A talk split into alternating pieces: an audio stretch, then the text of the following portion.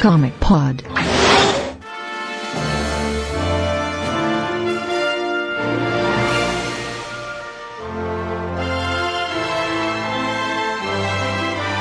What's up, comiqueiros? Sejam bem-vindos a mais um Comic Pod. Eu sou o Pablo Sarmento e nesta edição eu estou acompanhado de Luiz Alberto, Quer falar alguma coisa? Então já falei.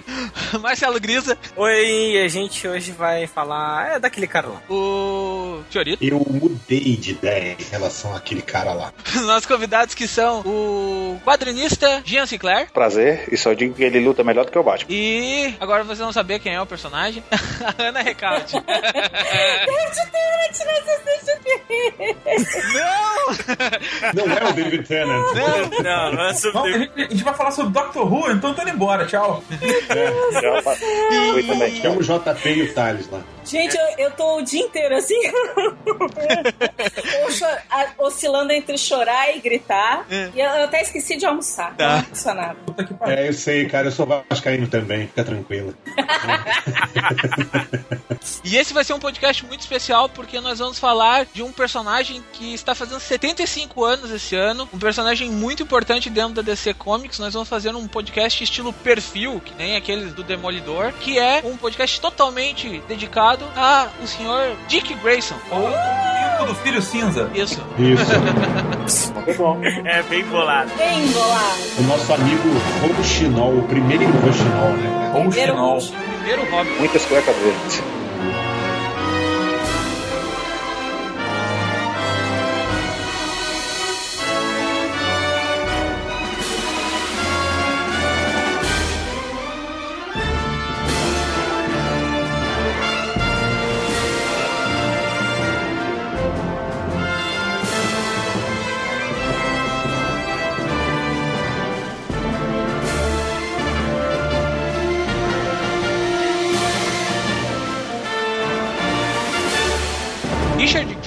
Grayson, ou Dick Grayson, é um personagem que foi criado pelo Sr. Bob Keane, Sr. Bill Finger e o Jerry Robinson pra Detective Comics 38. Ele é o ajudante do Batman, né? E. Sério mesmo que você tá apresentando quem é o Dick Grayson, cara? Sim, meu, um podcast perfil. E agora tu fala aí. Meu perfil. Fala aí um pouco, Luiz, da como é que foi a criação dele. É, que negócio, né? Sabe qual é? Não, é... É aquela galera de circo, todo mundo menino itinerante, né? Não, é... foi criado em. Aquele negócio, né? Sabe como é que é circo? Aquela orgia de sempre, bacanal, e o homem forte do circo, e a mulher barbada. É. Sabe qual? Não, mas falando sério, é... o Robin, ele foi criado lá em 1940, ainda na- no início das histórias do Batman. Ele foi criado na edição 38 do Det- Detective Comics, sendo que o próprio personagem tinha aparecido na 27, então foi bem pouco tempo depois. E ele foi criado mais como uma necessidade narrativa pro personagem, pra história do Batman. Porque você pega as primeiras histórias, tem muita reflexão do Batman nos quadros narrativos, né? Dele analisando o caso, dele investigando, porque no fim ele era um detetive.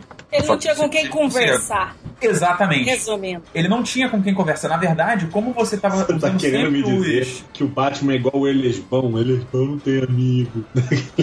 Eu não entendi, eu não sei essa referência, cara. Tá, é coisa de velho. deixa, essa essa lá. referência foi demais pra nós. Essa. É, Capitão América, é só pra quem nasceu antes dos anos, sei lá, 70. Ah, tá. Bom, Sim, basicamente foi criado pro Batman não ficar falando sozinho. exatamente, porque tava ficando meio maçante toda a história ele analisando, fazendo, usando aquelas referências narrativas dele, investigando, fazendo tudo. Então, quando eles viram isso, eles pensaram assim, pô, vamos botar alguém com que ele possa dialogar, discutir sobre os casos. E pra tentar também chamar um pouco mais do público infanto-juvenil, eles decidiram colocar um garoto, um jovem que fosse é, representasse mais ou menos o espírito do, do, do- do jovem americano, intrépido, ousado, fosse sonhador, etc. Qualquer Mas que tivesse um background tão terrível quanto o do Batman. Exatamente. Que é um- um- uma característica importante, né? Todo personagem que tá envolvido ali no universo do Batman tem sempre uma tragédia envolvida nele. É.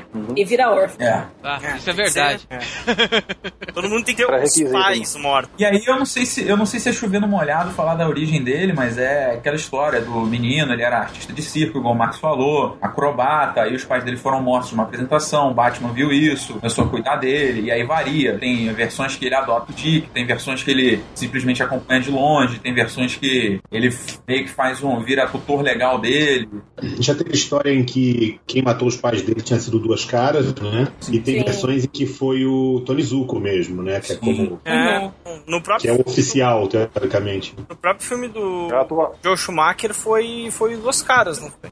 Sim. isso, na atual Sim. é o Tony Zuko. Uma coisa que eu acho muito legal nessa origem do, do Dick, assim, é que ele também é, ele é o primeiro sidekick que a gente vê nos quadrinhos, né? Se a gente for parar pra olhar. É, não, Não? não. Ele não é o primeiro É o sidekick. Ele não é o primeiro sidekick. Eu acho que não é o Buck, não. Eu acho que. Não é o Buck. eu- Com certeza. Quem é o primeiro sidekick, então? cara, eu preciso olhar. Olha, aqueles heróis todos, daquele, por exemplo, que ficaram pra trás, né? Eu não sei quem veio antes, mas que depois a Dynamite pegou. Não tem até os Projeto Super Powers, do, né? É, os redesigns do Alex Ross pro Projeto Super Powers. Cara, quase todos tinham sidekicks ali, entendeu? Eu não Pois sei é, eu tenho- eu- quem- Eu posso estar enganado, mas o. Teve algum personagem antes do Batman que teve um sidekick sim. Eu não lembro agora se era aquele. Tinha um nome Pimpinela Escarlate? Não, qual era o nome? Eu não lembro agora. Sim, sim, sei Mas o tá é. Eu, eu esbarrei inclusive nisso quando eu tava escrevendo. Ih, não posso falar.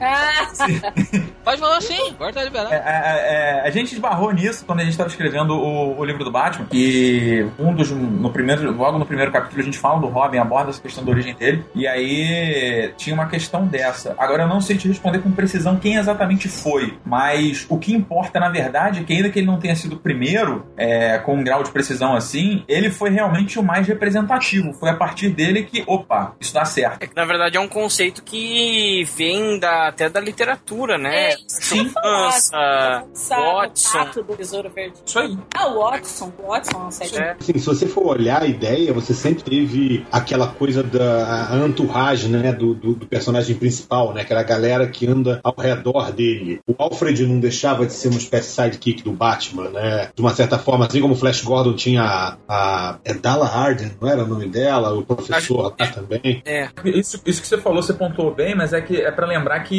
naquela época, os poucos personagens que tinham envolvendo o mundo do Batman, na verdade, o único personagem que era mais próximo dele era o comissário Gordon. Como o Gordon ele não compartilhava a identidade secreta do Bruce Wayne, é, ele participava das aventuras do Batman mais como um co-participante assim das investigações, eles não tinham um grau de intimidade tão grande que o Robin poderia ter, entendeu? De Ah, realmente mas ser não um tinha nem o. Alfred, né? Não Nessa tinha, época não tinha. O Alfred foi criado Caraca. anos depois. E, e- e- O Robin foi criado antes do Alfred? Sim. E a gente não tinha o minha gente. Isso eu não também, né? sabia. É, e, e dizem, eu não, não lembro agora a origem certa, mas dizem que o Alfred, inclusive, foi criado pra tentar dar uma suavizada no clima ali de você ter um cara mais velho e um menino ali na Uma criança, cama, né? com uma criança Cara, sozinho em casa. quantos personagens não foram criados por conta disso? Porque a tia Harriet foi o mesmo motivo, né? É a tia Harriet também. É, pra não ficar porque- esquisito. É, porque não deu muito certo, né? Tipo assim, você tem um cara mais velho e um menino morando sozinho. Aí vai. Hum. Ah, vamos colocar um cara mais velho ainda pra cuidar deles. Hum.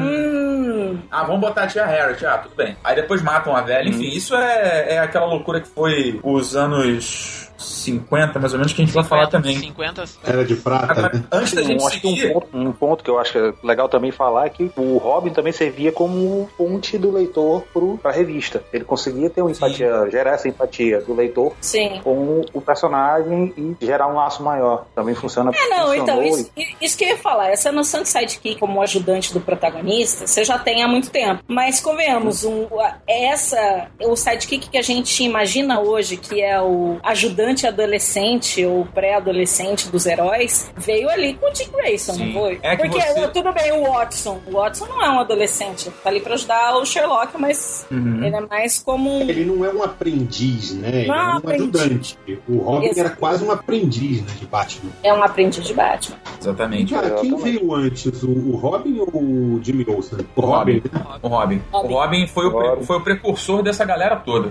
Aí o Robin, veio o Centelha, o Buck, e depois tu manda fazer a fila que não parou É. mais. Porque, na verdade. Bom, o Batman você- não parou mais até hoje, diga-se de passagem. É, mas o, o- o Batman tem tantos problemas, né? Ele é meio compulsivo, então ele perde um, ele vai conseguindo outros ao longo do caminho. Mas o- Fazendo- Alguém falou órfão naquele. É aquela- é aquele meme, né? Alguém falou órfão. Não, é, é- é aquele meme do trailer do Batman vs Superman, né? Ele vê a criança e, meu Deus, um órfão!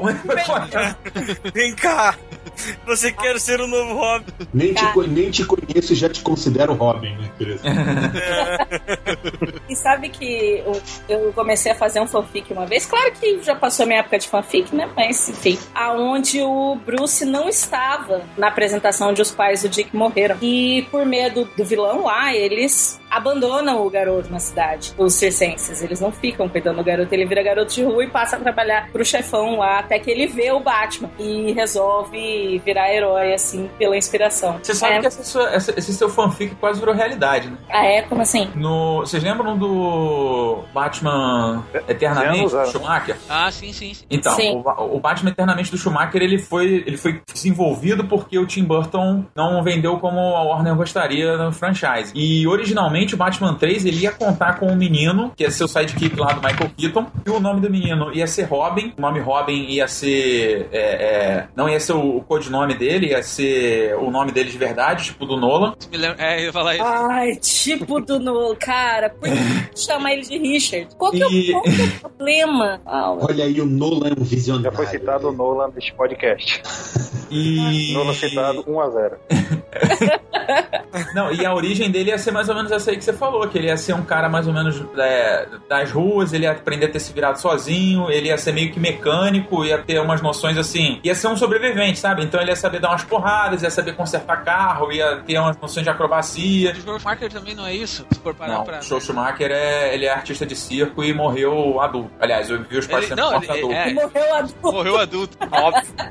Porque todo Robin morre. Ele viu os pais sendo mortos já adultos e, sei lá, é esquisito aquele filme. Cara, na verdade, na época do filme do Nolan, no terceiro, quando o nego ainda tava conjecturando em cima do terceiro filme, e o pessoal falava: não, se tiver o Robin vai estragar, se tiver o Robin vai estragar. A premissa do Robin, o que a princípio pode parecer bobo, até porque se você for olhar a própria premissa do Batman lá, assim, antigamente também é meio boba, mas se você for olhar a ideia do Robin, cara, o Batman é um louco que decidiu destruir a própria vida Sim. pra seguir uma obsessão, tá ligado? Beleza, isso é uma coisa que ele tá fazendo. Quando você coloca o Robin na equação, você mexe na, na coisa toda, porque aí o Batman começa a olhar e falar: caralho, uma coisa é eu entrar nessa coisa autodestrutiva de obsessão, outra coisa é eu carregar uma criança comigo, entendeu? Sabe? Isso, isso é um ponto do caralho que você citou, Márcio. Eu acho que pra mim é o que define. E na verdade, eu digo, assim, indo além agora e já entrando aqui pro time Aninha, entendeu? Eu acho que o que diferencia o Dick do resto dos Robins é o fato de que ele não caiu nessa obsessão. Sim. Acho que talvez ele todos os outros Robins teriam virado pequenos Batmans, entendeu? Sim, não, E eu, não. eu concordo totalmente com você, e é por isso, inclusive, que eu acho que o, o, o Dick Grayson, igual eu vou falar mais lá na frente, mas já adiantou no assunto, eu acho que ele é um Batman superior ao próprio Bruce Wayne, porque a impressão que me dá é que o Bruce criou ele pra ser realmente alguém melhor do que ele, não ser igual a ele. Tá. Sim,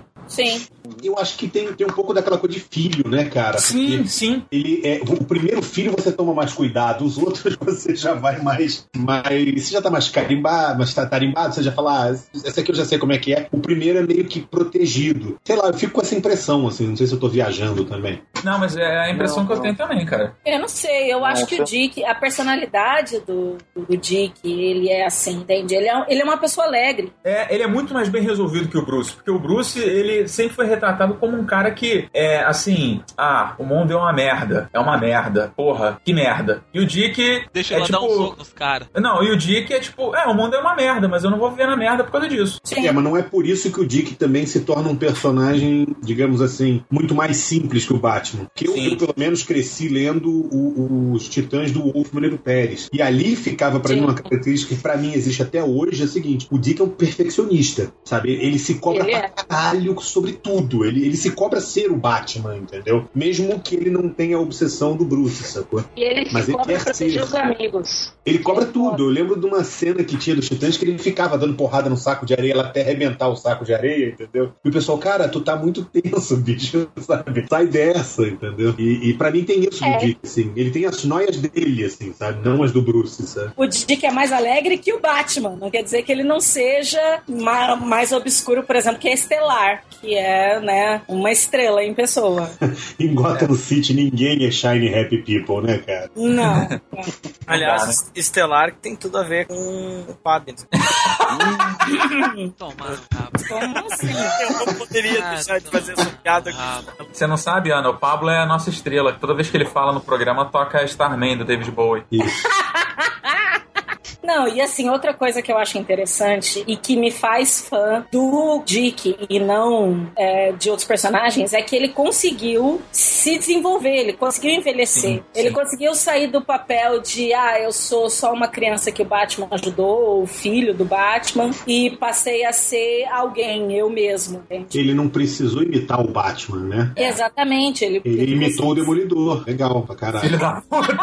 Não, não. Pera, pera, pera, que Mas vai dar tá problema hoje aqui. Não, mas Tá é- é- né, Márcio? Eu acho que hoje. Eu acho, The treta has been planted. eu acho que na DC de hoje, eu acho que ele é o personagem mais bem desenvolvido no sentido de evolução, sabe? Que você consegue realmente enxergar como Concordo. evolução do personagem Com certeza. desde a infância até a adolescência. Enfim, você acompanhou o crescimento desse personagem e o que, que ele se tornou, o amadurecimento dele, as mudanças que passaram na personalidade, os conflitos, enfim, N coisas, É, N situações que levaram se- ele a se tornar o que ele é hoje. Ele é o personagem que mais evoluiu, assim, realmente. De começar de um ponto e ir seguindo em frente sempre, sempre. Ele nunca tá estagnado num ponto que precisa fazer a volta, É, como aconteceu aí- com vários heróis. Aí eu Ele discordo. sempre vai em frente. Aí, aí eu discordo de você, cara, porque nos 952 ele deu um passo pra trás aí, mas. Depois a gente volta. É, depois a gente, depois a gente fala disso. O, o, Honestamente, eu não sei se é sair muito da pauta, mas eu acho que um, um dos grandes motivos pra mim, pro Dick ter se desenvolvido tanto, é que ele não é uma vaca sagrada como o Batman é. Ah, É, sim. Então isso permitiu uma maior liberdade dos roteiristas em função do Dick. E, e eu acho, e eu, eu acho que é isso que a gente vai acabar vendo durante todo o podcast. A gente vai acabar vendo vários, vários desses, desses pontos que são derrubados. Que dizer assim, tá, por que não fazer? É o Dick, entendeu? Tipo, os caras meio que pensam isso e acaba que dá certo e os caras continuam. É, é, é isso que, que, é, que é legal no personagem. É isso porque nunca deixaram o Jones escrever ele. Ainda bem. É. Uma pergunta Se idiota, deixar uma o Jones escrever ele, ele volta a ser sidekick do Batman.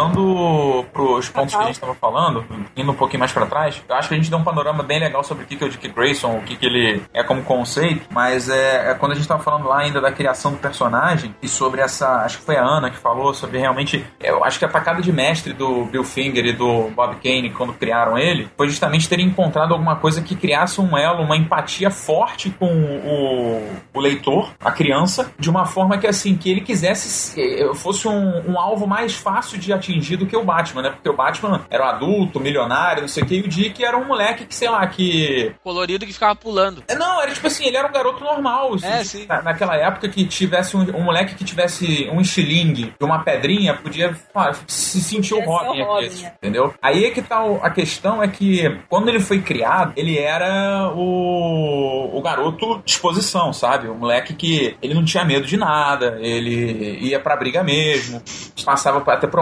que você fica assim, porra, é irreal essa porra, mas enfim, era quadrinhos. Só que, ainda nos primeiros anos dos quadrinhos, é, ainda com respeito àquela questão da polêmica toda do Frederick Watton, que ficava insinuando que o Batman e Robin tinham relações homossexuais e que é, é, acusavam o Batman de ser pedófilo. Enfim, eles acabaram fazendo algumas mudanças proposital, né, propositadamente na história para, enfim, deixar a coisa mais suave pro Comics Code Authority. E aí, cara, o Robin ele foi do moleque bem disposto pra um bebê chorão insuportável, cara. Ele, ele acho que foi a pior fase do personagem foi essa, porque o, o, o Batman não podia fazer nada que ele já se sentia ameaçado. E meu Deus, o Batman vai me deixar. Que tinha aquelas histórias malucas do tipo assim, é, ah. Batman com a mulher gato, Batman com a Batman. Não, não, até mais que isso, tipo, é, tem uma que é, é, é, muito, é muito louca, que é tipo assim, Robin fica gripado ou fica doente, e aí ele, ele fica em casa e o Batman fala assim: Ah, é, você vai ficar em casa hoje porque você tá doente eu tenho que fazer a patrulha. E aí ele fica numa paranoia foda do tipo assim: Ah, e se acontecer alguma coisa com o Batman eu conseguir proteger ele? Ah, e se o Batman precisar de minha ajuda? E se ele encontrar outro side, se ele encontrar outro ajudante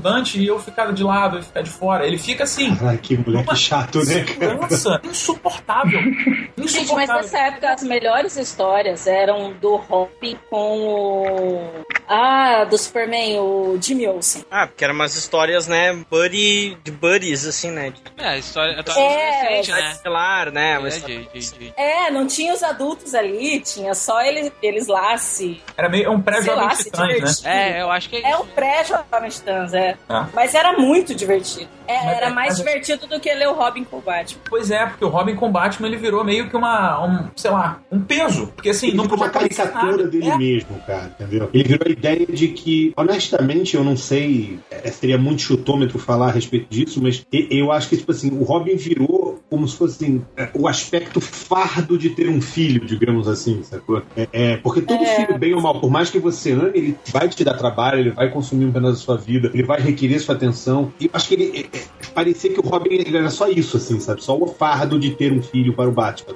Tem o, o Morrison tem uma teoria a respeito disso, né, dessa época, aproveitando que a gente está citando o nosso patrocinador aqui, que é o seguinte: a visão inicial do Batman e Robin era tipo assim, o irmão mais velho e o irmão mais novo, sabe? Indo pra rua brigar, indo pra rua fazer peripécia. O Robin, quando, quando começaram a criar elementos tipo assim, é, Bate-mulher, é, ah, o, Batman tá ficando mais sério, tá, tá, tá, enfim, o Robin ele virou meio que aquele, aquele medo de crescer, sabe? Sim. E o Batman tava assim, crescendo, porque ele tava conhecendo uma, ele tava conhecendo uma mulher, ele tava, tipo, teve capa dele se casando com a, com a, com a Batwoman, e o Robin era aquela coisa que puxava ele assim, ah, eu não quero crescer, eu quero continuar nas minhas aventuras de bater em vilões e proteger Gotham. Ou mudando até a analogia do, do, do filme filho, a ideia é do irmão mais novo mesmo. O irmão mais novo Sim. tem essa característica, digamos assim, ciumenta de ah, entendeu?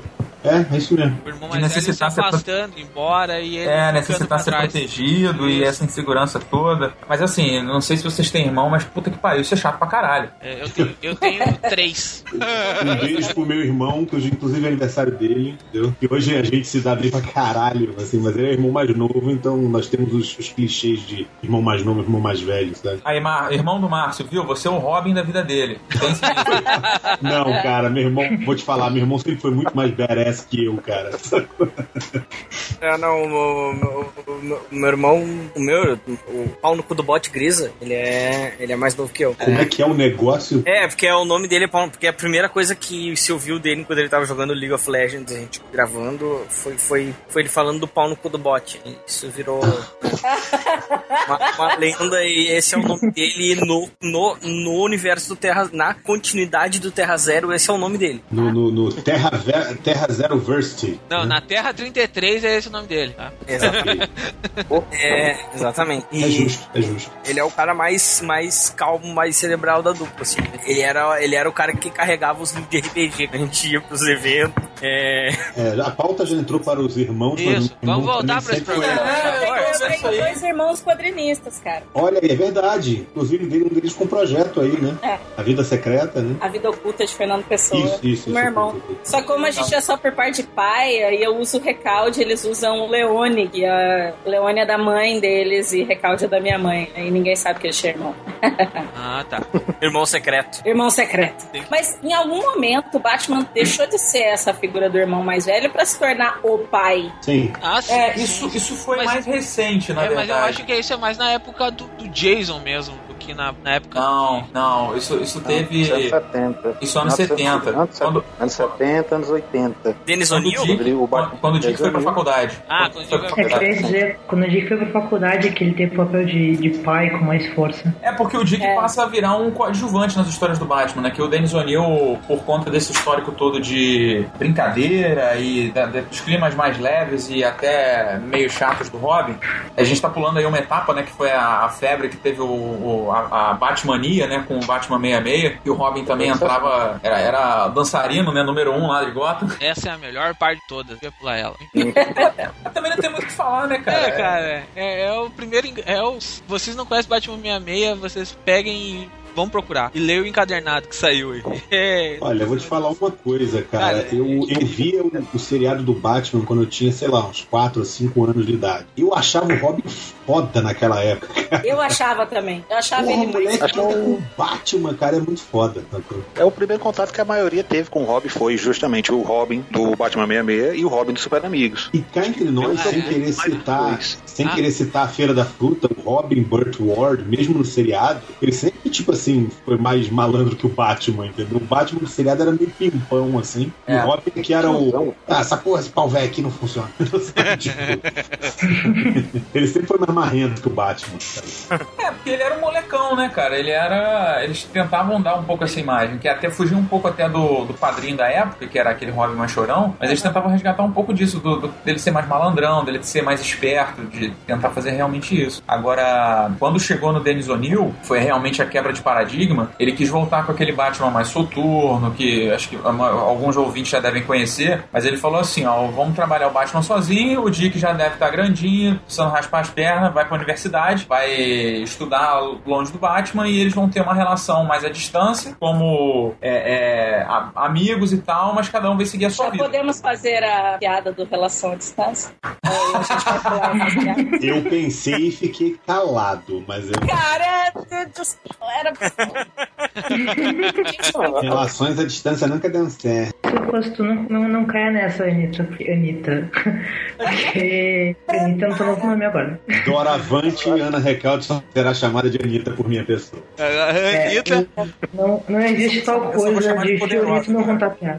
É, Fioras, assim, é Ananinha Recalde no ARG, Anitta no Comic Pod, e a gente tem que inventar um outro pro É PTDM verdade. e pronto. É verdade. Vou botar, sei lá, noiva do Tenant, pronto. Jorge, pode me chamar de Georgina Mo- Moffat. Olha aí, cara. Já planejado. Ele estava no caderninho, hein, cara. Ele está anotando no caderninho. Ah, mas então de Grace, não esqueceram o David Tennant. Assim, o que eu lembro bem da década de 70 é que principalmente a relação dele com o Batman estava começando a ficar muito desgastada. Em algumas histórias que eu lembro, eles brigavam muito. É porque relação à distância é sair difícil da de lidar, né, cara? Relação Olha aí, olha aí.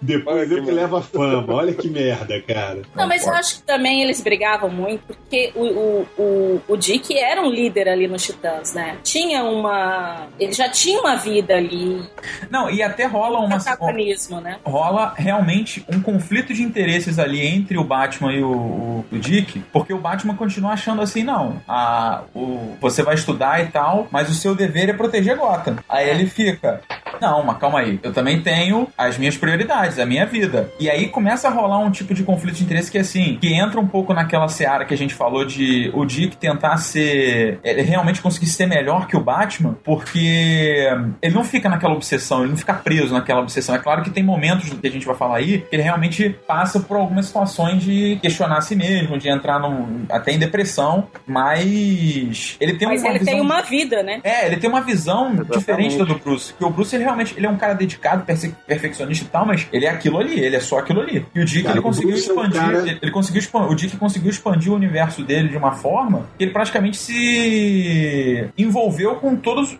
muitos dos grupos do universo DC, né? Ele era um cara. virou praticamente um popstar mesmo. Cara, o Dick Sim, tem amigos. todo mas mundo- O Batman não tem amigos, entendeu? É, o, todo mundo gosta do Dick. Até o Superman gosta do Dick. Todo mundo gosta do Dick.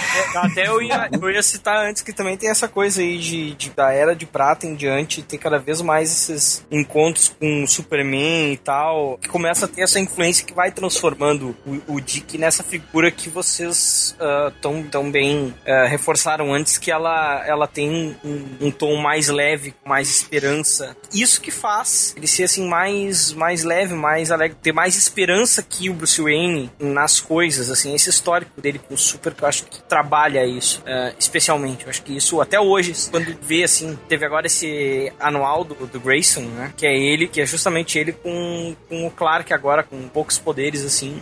Isso é hoje, até hoje é desenvolvido, assim. Essa, É, eu acho, eu posso estar enganado, Greza, mas eu acho que esse, essa relação um pouco de tiozão do Superman com o Dick, ela foi mais pros anos 80. É. Que ele meio que, ele meio que atua como se fosse assim: é, o, enquanto que o Batman é o pai, o, o Superman é o tio, sabe? É o cara que aconselha e fala: Ó, paciência É com o seu tio pai. legal. É o que legal, né? Que chega de dar Tio umas balas e diz assim, segura, segura, paciência, segura que paciência, não dá. É. é, fa- fala, tipo, Sim. pô, paciência, paciência com teu pai, não fala, não, cuidado, ele é assim mesmo e tal. É, Ele chega e fala assim, não, ele, ele tá sendo duro contigo, mas ele te ama, ele não, ele não quer teu mal, essas paradas. Tipo,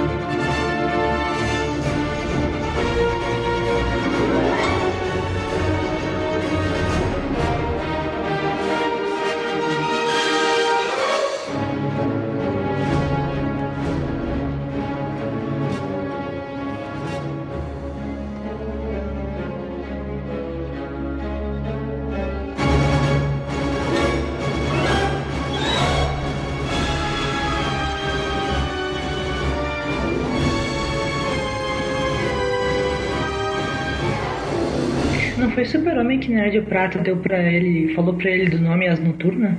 Eu acho que foi sim. Foi acho sim, que o nome Asa foi. Noturna foi por causa do herói lá de Kandor, que tinha uma Asa Noturna e o Pássaro de Fogo, né? Negócio assim. Foi retcon a Asa Noturna no 1 do Dixon. Ah, foi isso mesmo. É isso mesmo. É isso mesmo. Foi, no, foi, foi retcon. O foi retcon. No começo dos anos se- no 70 para 80, acho que ah, o Dick era muito estabelecido como membro dos Titãs, que era a formação a, a primeira mesmo. Aí o- criou- a- a- o que eu- os Titãs eu não lembro agora, mas principalmente acho que a sacada genial do O'Neill foi isso. Olha, o Dick já anda fora do Batman, ele já tem um conceito de personagem que já funciona além do, do, do morcego. E a ida dele pra faculdade e fazer os dois entrarem em conflito, porque eu digo o tempo inteiro, cara, eu não preciso de você, eu já quero viver minha vida. E o Batman, não, você tem que viver em Gotham, você deve a Gotham e tem que trabalhar por Gotham. O Batman falava, Robin, você é só um menino. Você é só um menino.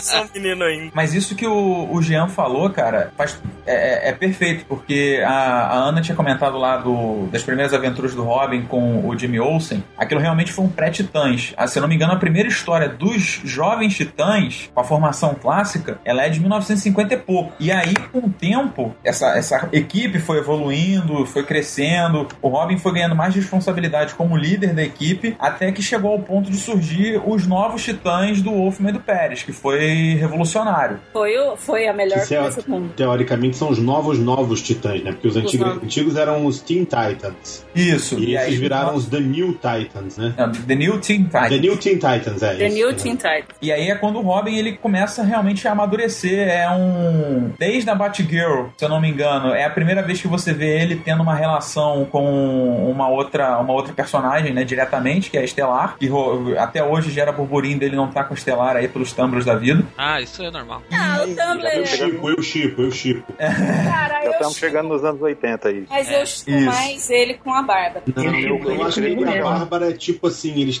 Como é que é, Erika? Nada, né? Não, não, não, diga agora, vamos. Não, mas isso é um ponto até interessante porque, assim, eu, como a maioria começou a ler nos anos 80, a Batgirl nos anos 80 praticamente é inexistente. Sim. Ah, sim, sim. Verdade. Isso é um problema da DC, né? dessa época com a personagem. Então, pra mim, a relação mais forte é o Dick com a Coriander. Sim, sem Tanto dúvida. eu não consigo. É, não, a relação que eu tava citando do, do Robin com a Batgirl ainda era Batgirl Batcane, lá nos anos 50. Sim. É, ela é a labareda, né, praticamente. Isso. É, isso aí. E aí o que, que aconteceu com o Dick nessa época dos Titãs? Ele foi ganhando é, tanta maturidade, foi evoluindo tanto como personagem, e até por conta também desses conflitos aí que você citou, Jean, com, com o próprio Batman, é, ele virou um outro personagem, que foi o Asa Noturna, que apareceu pela primeira vez, eu não lembro agora, se- é, foi no Contrato de Judas, Contrato não de foi? Judas. Contrato de Judas. Helion. É, aparece ele e o Jericó de uma vez só, né? Só Isso. duas porradas Isso. vez. É, na verdade, no começo, no começo da série, Dick já diz assim: ah, eu não sou mais Robin, eu não quero. Ele e o Oli também, né? O Wally, o Wally já não tá mais na série, nessa época aí. na- Não, mas eu lembro que a capa era tipo assim. É, são Nunca todos mais eles- um titã, eu acho. Aí Eles deixando, é, eles deixando as roupas, ah, os uniformes velhos pra trás, assim. E. Exatamente. E eles e o Peter. Isso, e aí ele começa de. Ele diz assim: Ah, eu não sou o Robin, agora eu, eu tenho que ser outra coisa e eu não sei ainda o que eu vou ser. E aí ele vai desenvolvendo com o ataque e a traição. Chega no final e É ele. é, ele é chega. justamente nesse, isso. Nesse período ele estava como detetive particular em Nova York. Tanto que quando a Terra entra nos Titãs, ele não é membro ativo. Isso mesmo. E a, e a- e a Terra vai enganando os Titãs, vai conquistando os Titãs aos poucos. E que eu acho genial isso do Wolfman. Ele vai construindo a Terra, enganando, é, se infiltrando os Titãs, ganhando os Titãs, mas o Dick sempre à parte. Tanto que no começo do contrato de Judas, o Slade, ele ataca o Dick fora. Ele é da- quando ele tava mesmo bem à parte dos Titãs. Aí é que ele vai ter ciência do que tá acontecendo. É, até quando começa o contrato de Judas, ele fala, ele, eles estão apresentam se apresentando porque o irmão Sangue apareceu e, e ele não pode ir lá e defender a equipe na TV. Aí os caras chegam pra ele, é, até a, a Corey fala pra ele assim, pô, tu que tinha que estar lá falando. Aí ele, não, mas o que, que eu vou fazer lá, Nin? Se eu vou botar minha minha identidade pública, coisa. Então é, é bem nesse momento mesmo que ele começa a, a criar essa nova, essa nova identidade dele aí. Não, é só um adendo, não tem nada a ver especificamente com o Dick, só com o contrato de Judas. E, cara, que história foda. Eu lembro que, tipo Que assim, a Terra era uma, uma personagem que todo mundo gostava. Você, leitor, gostava. Ela não ganhou só É, Titãs. cara. Ela é uma personagem Ela legal, ganhou a né? gente, ela era simpática, ela era legal. De repente você vê ela numa cena, numa coisa subterrânea, numa caverna, sei lá, com Slade Wilson, e ela tá tipo de baby doll, assim, com É, fumando com ele, né? Cigarro na Fumando. boca, assim. Aham. Cara, aquilo. Eu lembro que quando eu vi aquilo, minha cabeça. brrr, falei, que porra é essa? Sabe? tipo assim, cara, muito foda. Essa história é espetacular. Tipo, partiu o teu coração, né? É uma coisa. Cara, é parte coração mesmo, é um negócio que. Sim. Cara, é foda. Eu, eu passei aquele tempo de, de negação, sabe? De não, não, não é possível. Não, que É, isso. tu, é, tu é o outro- Gart, né, na hora, assim, né? É O Gart- gênio. Não, entendeu? agente duplo, ela É. tá enganando o Slade. Ela... É, ou ela tá sendo manipulada, tem algum... Aham. É, você É, começa a querer se convencer de que aquilo não é real, né? Como o Garth, como diz É. o Fábio, né? O Garth mesmo faz isso. É a confirmação do, do karma dos titãs. Eles sempre têm que ser traídos. O Garth não, já tinha o Garth feito é isso. o, o Aqualad, é o Gar, é o Gar, né? É. Que é o, É o Gart. É, É o Garth é o- é o Aqualad. Mutano. Isso. Agora, aproveitando Exatamente. que, a- a- aproveitando que vocês estavam falando aí dos Titãs, o Wolfman e o Pérez, eles também deram um outro, é, vamos dizer assim, upgrade no Dick Grayson, que foi o seguinte, até aquele momento, o Nemesis do Dick era o Duas Caras, que era um vilão do Batman, que teve uma série de envolvimentos lá com ele, uma série de problemas, mas que até então, assim, ele tinha, ele tinha uma relação é, com um vilão do Batman. Chamava de Sim. garoto refém, né? É, é isso mesmo. E quando chegou nos Titãs, o, o Exterminador, Deathstroke, que é o Slade Wilson, é, ele virou uma espécie de nêmesis do Dick, que Sim. foi explorado em N outras situações e rola também é, em, em outras revistas, em é, é, é, N interpretações, também uma relação meio que essa de pai e filho entre os dois. Tipo assim, que não é, não é, não é bem pai e filho, mas é como se o Slade estivesse olhando assim, ah, garoto, você tem potencial, mas você. Se você estivesse indo pelo meu caminho, você ia dar mais certo. E ele fala, não, eu não, não, não, não preciso seguir o seu caminho, eu tenho meu próprio caminho. Meio que também. Engraçado legal. que eu, eu nunca vi muito o Slade nesse papel. Eu acho que é uma, é- é- era meio que uma que um arqui-inimigo unilateral, assim, sabe? Era o Dick que queria vencer o Exterminador. O Exterminador sempre deu umas cagadas na cabeça do, do Dick, na minha opinião, assim. Não, sabe? assim, isso que, o, isso que o Luiz citou, eu acho que casa bem legal, sabe, no arco dos Gnus, quando os titãs estão sendo praticamente barridos. foda. Por que não sim, relançam? sim, é isso aí. Não, eu acho que o Slade sempre teve filhos meio bundões e tal. Eu- ele pensava assim, cara, se o Dick fosse meu filho, eu acho que as coisas seriam diferentes. Eu tenho a impressão de Eu que tô ele imaginando o Slade assim, ah, se fosse meu filho. Mas cara eu- coçando a barriga assim, ah, se fosse meu filho. Eu acho que ele tem um certo respeito pelo Dick, sim. Sim, eu também tenho essa impressão. Isso foi explorado. Foi onde que eu vi isso? Ah, isso principalmente é explorado no, no, no desenho, né? Do... Sim, foi, foi no desenho. Cara, aquele, aquele desenho acho que é, o- é, um, é, é o que melhor explora. ah, da- da- a relação do Slade com o Robin. Claro, claro que tanto O que desenho dos realmente Titãs, você dúvida. Isso, Isso. realmente coloca uma dúvida na cabeça do Robin se ele não é pai dele mesmo, né? É. Ele, ele chega a botar essa dúvida, assim, e, o- e o Dick fica realmente bolado com isso, assim. É, Mas isso, será foi- que ele é maneiro. pai, sabe? Ah, rola até umas investigações e tal. Eu me, eu me lembro disso, sim. Aí no final é, é meio, é meio que um plot que lembra um pouco o contrato de Judas nesse sentido, assim. Uhum. Enganar a equipe inteira. Eu acho que se a gente olhar o Robin, o período do, do Dick como Robin, como a infância dele, como se fala que ele é uma criança, que ele até chega a ser uma criança chorona e tudo, e ele com o, com o Jimmy Olsen, ele nos Titãs com uma coisa que é uma pré-adolescência, quando ele deixa de ser o Robin, vai pra faculdade, começa a discutir com o Batman, é tipo quando ele tá virando um adulto, que ele passa a discordar do Batman, não só por discordar como um adolescente discorda do pai, é porque ele realmente não vê o mundo como o Batman vê. Eu acho que o ponto alto do, de- dessa, dessa carreira do Dick, até como as noturna, é num quadrinho que o. Eu acho que, essa- é que essa cena hum, define o, o Dick. Quando o Batman olha pra ele e fala que ele superou o Batman. Não porque ele é melhor que o Batman, mas porque ele superou luto dos pais. Sim. sim, sim. Quando é que isso acontece especificamente? Tu te lembra, Erika?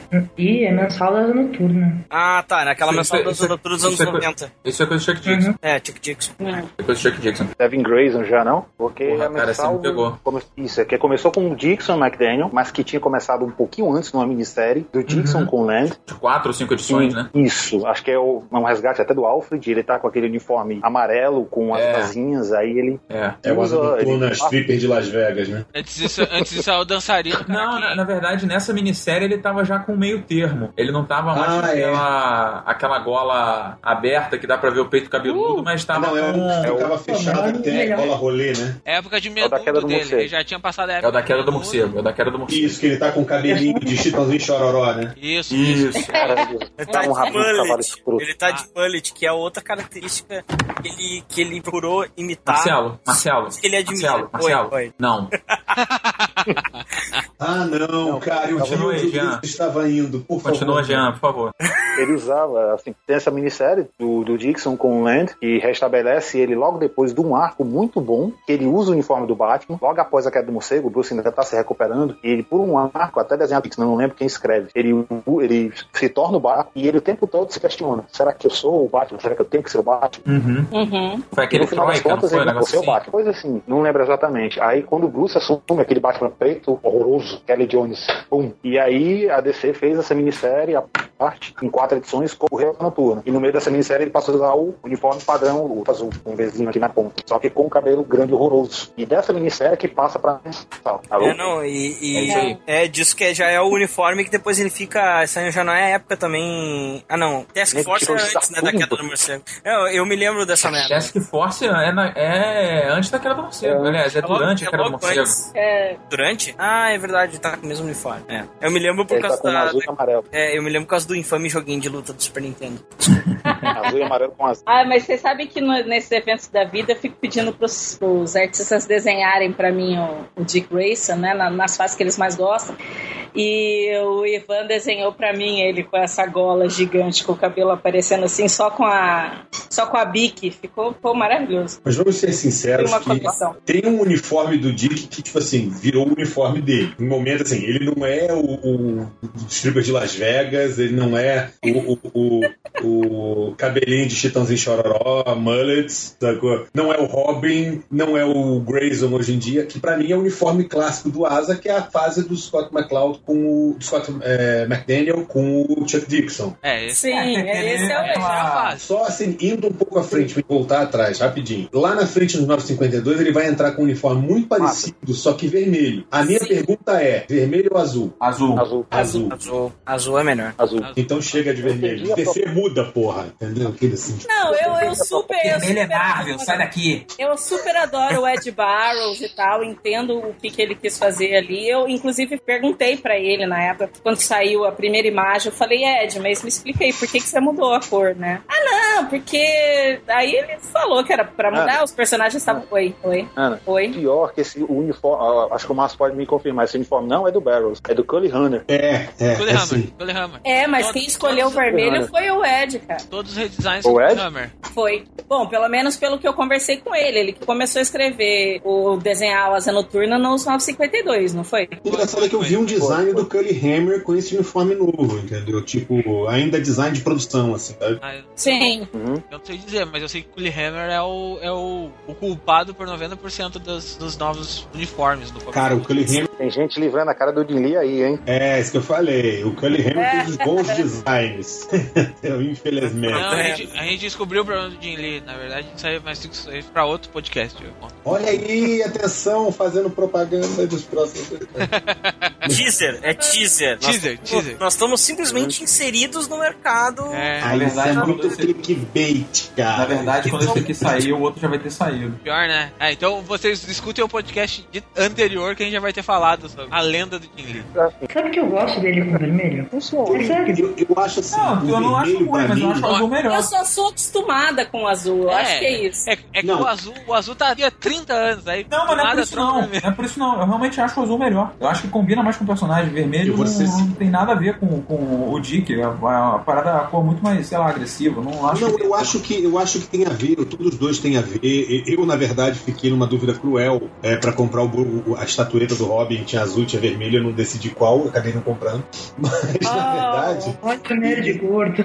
eu, na verdade, o problema que eu vejo é o seguinte: o vermelho ele remete ao Robin, ou seja, ao vermelho do Robin. sacou? Então tem esse Ah, link Ah, com a origem do Dick. Todo- todos os Robins no 952, todos os Robins nos 952 usam vermelho. Sim. Sim, mas ao mesmo tempo Então, eu acho que o azul é, é justamente a prova de independência do Dick em relação a. a- é. A quebra do paradigma. Isso. Exatamente, entendeu? Ele não ser mais o ajudante do Batman. É por isso que eu prefiro. Ah, e, e até a questão de estado de espírito dele. Também o azul, é, tanto que o azul é a cor da tropa da esperança, né, do Jones depois. Tem toda essa, É. mas tem toda essa questão Ah, de, verdade. de não, tem essa questão de, de azul, azul é a cor mais quente. É, isso, Olha aí. isso sim. Aí sim, aí eu aceito. não, tem toda essa questão do, do próprio, do, do- assim, Cara, que as a- cores passam, né? O, o azul Mas passa é que azul, é uma, uma azul era uma cor fria, Cris. né? Azul é uma cor Não, triste. azul, azul literalmente é a cor mais quente. O espectro mais, mais quente do, do, da luz é azul. É, então Isso tá mesmo. certo o azul ser. Não, mas eu acho que o azul não tem nada a ver. Enfim, é acho só, que é isso só o que aqui- funciona pra nós.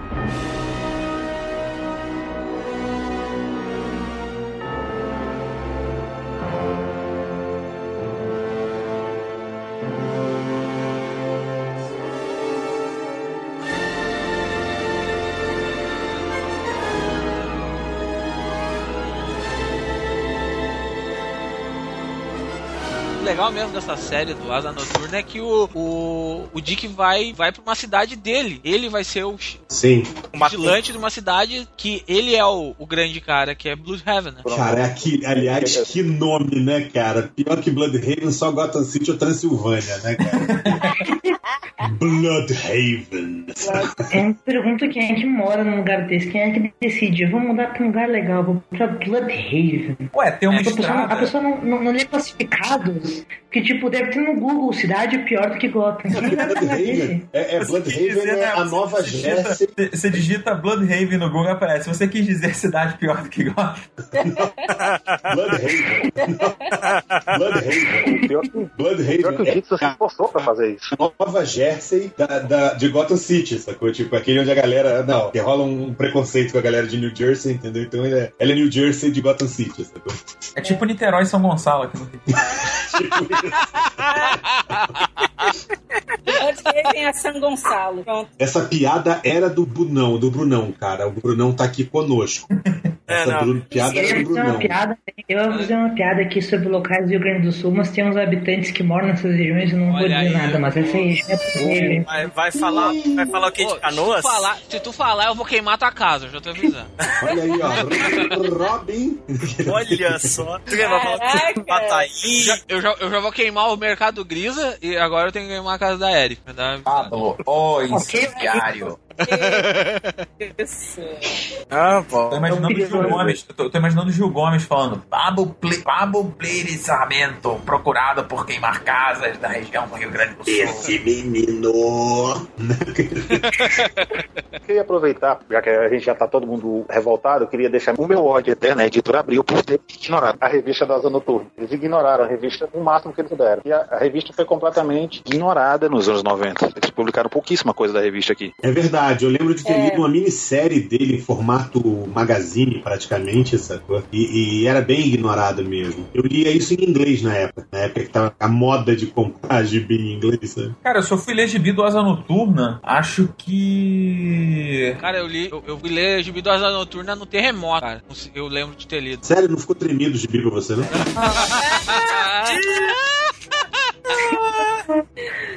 Pra Silent. Porra! Cuidado, cuidado que isso dá, dá descolamento de retina. Agora alguém ia ter que fazer essa porra dessa piada. Eu vou estar pronto pra tirar o chorito da chamada. Aproveitando que a gente tava falando de Bloodhaven, eh, chega um ponto da história, né, que eu acho que o Jean até falou uma coisa que foi interessante, que durante a queda do morcego, o Batman não escolheu o Dick pra ser o representante dele em Gotham, né? Não. Escolheu um, um- preferiu escolher um, um qualquer do que colocar o Dick. O que cá entre nós, assim, é um puta de um roteirismo, porque não faz o menor sentido, Não, Não, cara? vamos pegar esse cara aqui que é meio louco, aliás, né? Peguei esse cara aqui É. que é um idiota. Esse cara que é fanático. Seria melhor, ele, seria melhor ele pegar um qualquer. Ele pegou tipo um cavaleiro templário. Cara, era melhor ele ter dado aquela armadura pro, pra aquele. Como é que é o nome daquele corcunda que trabalhava Harold. lá? O Harold, Harold. Até, exatamente. cara. até o Alfred ia estar melhor que aquele cara lá. É isso que eu ia falar, o Alfred era um Batman melhor. Veja bem, Márcio Fiorito sugere que o Batman seja um corcunda mudo que usa armadura. Olha, melhor do que o. Ele bate no tiro, era quase isso. O corcunda ele era até na Que capa. conceito, hein? Olha, melhor do que o, do que o João Paul Vale, eu acho que ele seria. Mas eu acho que chegou, a história chegou a um ponto, ou então a DC chegou a um ponto de que, tipo assim, a gente precisa mudar algumas coisas. E aí foi quando veio essa questão de Bloodhaven ele ganhar um. ir pra um outro lugar, ver outros ares, ter uma experi outras experiências, que foi o, o arco de Chuck Dixon que redefiniu de novo o personagem, né? É, ele virou o barman do, do, do, do negócio da polícia ali, né? Do, do, Isso. do Ele virou policial. tu- iam todos os policiais, né? Ele virou E ele policial de ganha um fato. né? novo. Isso, ele ganha um novo arqui-inimigo, o Arrasa Quarteirão. Sim. Verdade. Não, e aquele cara também que teve o pescoço virado ao contrário, o vilão O- dele. O Zod? Ó, depois Foi ácido essa aí. leva fama. Olha aí. depois Essa foi ácida. fama. Eu acho que é o Amígdala, se eu não me engano. Depois falam mal do Fiorito. Olha aí, olha aí, olha aí. É, é o Zod e aquele cara da, da, da rede de locadoras. Hum? do Blockbuster. Entendeu? Ah, É tá. o, bloco, é o, o Arrasa Quarteirão. Ah, Cara, ah, você nunca mais tem direito de falar mal de mim. Nunca mais tem direito de falar mal de mim. o Ah, foi eu- longe. Você é o melhor comediante. Você, perto do Caruso, é um gênio, Felipe. Agora, acabei de me tocar. Tá vendo? Tá vendo? Tá vendo? Meu valor será aprovado com o tempo. Mas quem que você falou que tinha o pescoço virado? Tinha um vilão É dele, logo nas primeiras edições do Asa Noturna, tem um cara que. Acho que é o próprio Arrasa Quarteirão que faz isso. O cara pega o pescoço do cara e vira o pescoço do cara ao contrário. Tipo, Se que fosse vai Lord. parar na. Oi? Se que fosse Maxwell Lord. Aliás, perceba Quase um que eu padrão, falei né, cara? Perceba um padrão, né, cara? Tipo, é, todo mundo da DC acaba com o pescoço arrebentado. Olha aí. É, se tu. Menos, menos o Jason Todd. Ou não, né? Mas na, na verdade, assim, é, tinha esse cara e esse cara era o. E o cara ficava vivo, né? Então ele ficava, tipo, sei lá, tetraplégico numa câmera de hospital lá, com a cara virada pra bunda, sacou?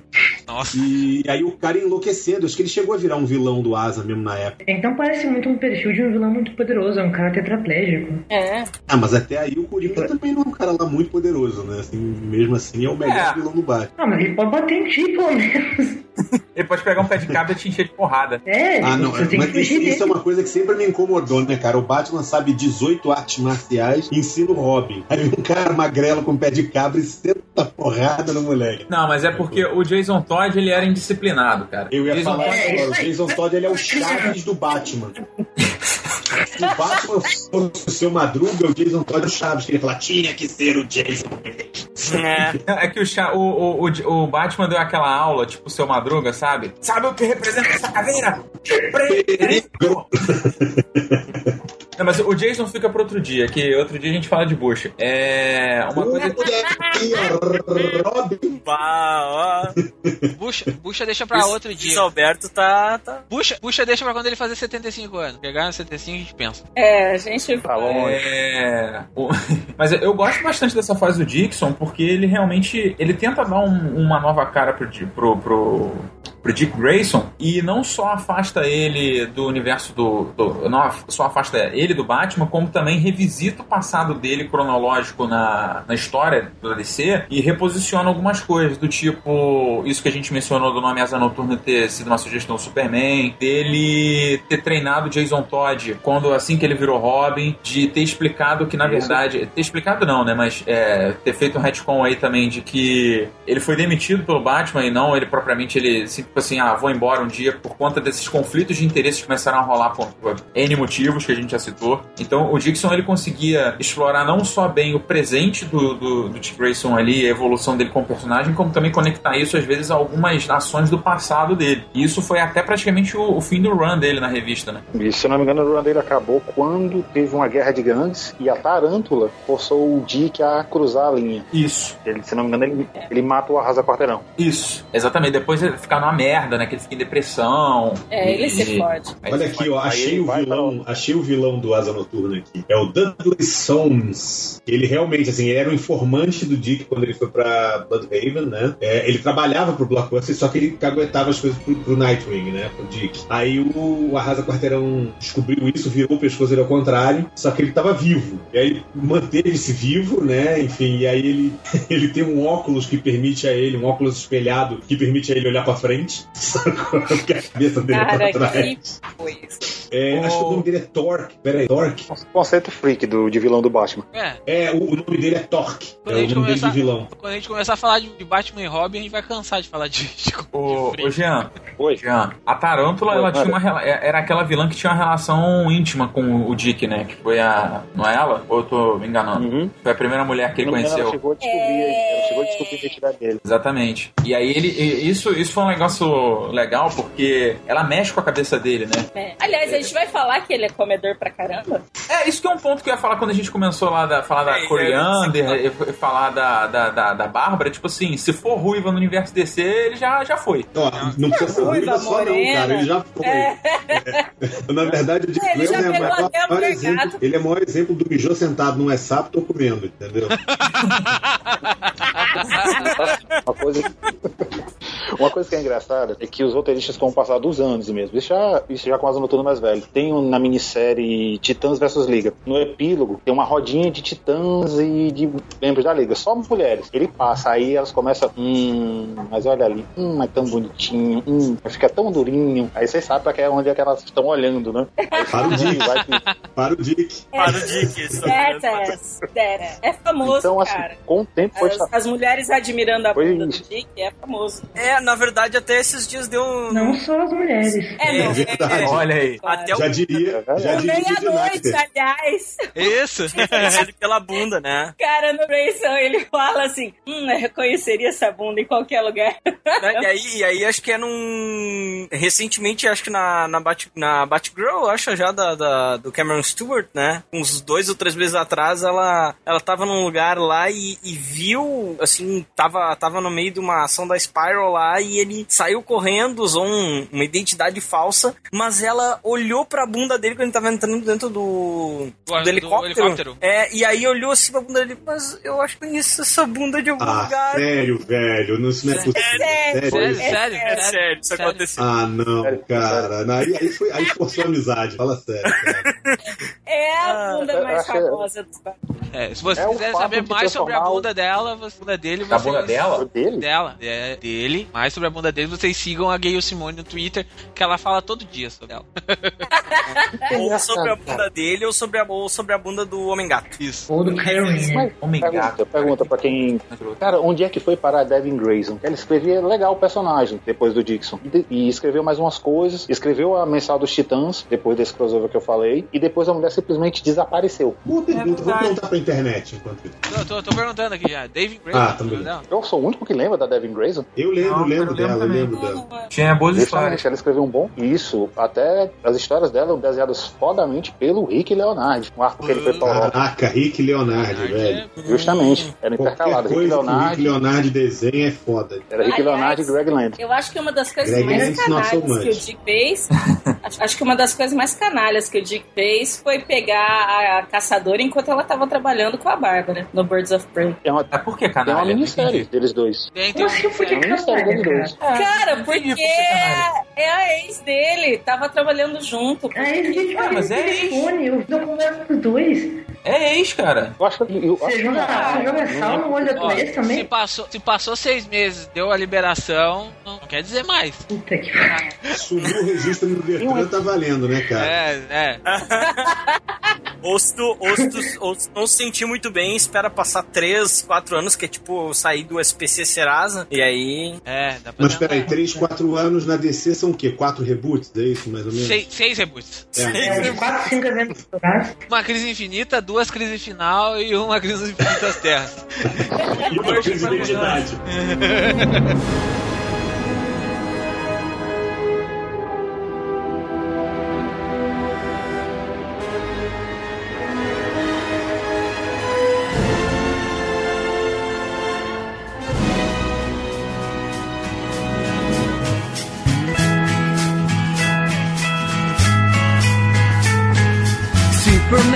galera, aqui é o Pab e eu tô aqui pra gente falar de camisetas do Terra Zero. A gente tem agora uma parceria com a empresa Caverna, www.caverna com dois N's.com.br. Tem um banner dentro do site no cantinho direito no centro e também tem um banner aí no post do podcast. Clica nele e a gente vai lá pra loja se tiver dificuldade. Dentro da loja do Caverna vocês vão encontrar vários tipos de camisetas de cultura pop. Tem camisetas do Pitfall, do Doctor Who, do Atari e diversas coisas legais assim. E dentro do site da Caverna tu também vai encontrar uma coisa muito boa pra nós. Quando tu chega lá e compra uma camiseta da linha básica, tu ganha 10% de desconto automaticamente usando o código Terra Zero. Então, passa lá, dá uma olhadinha, escolhe uma camiseta, compra a tua e quem sabe mais pra frente a gente pode ter aqui uma camiseta do Terra Zero com temática coisas do site. Vai lá, aproveita essa oportunidade e é isso, um abraço.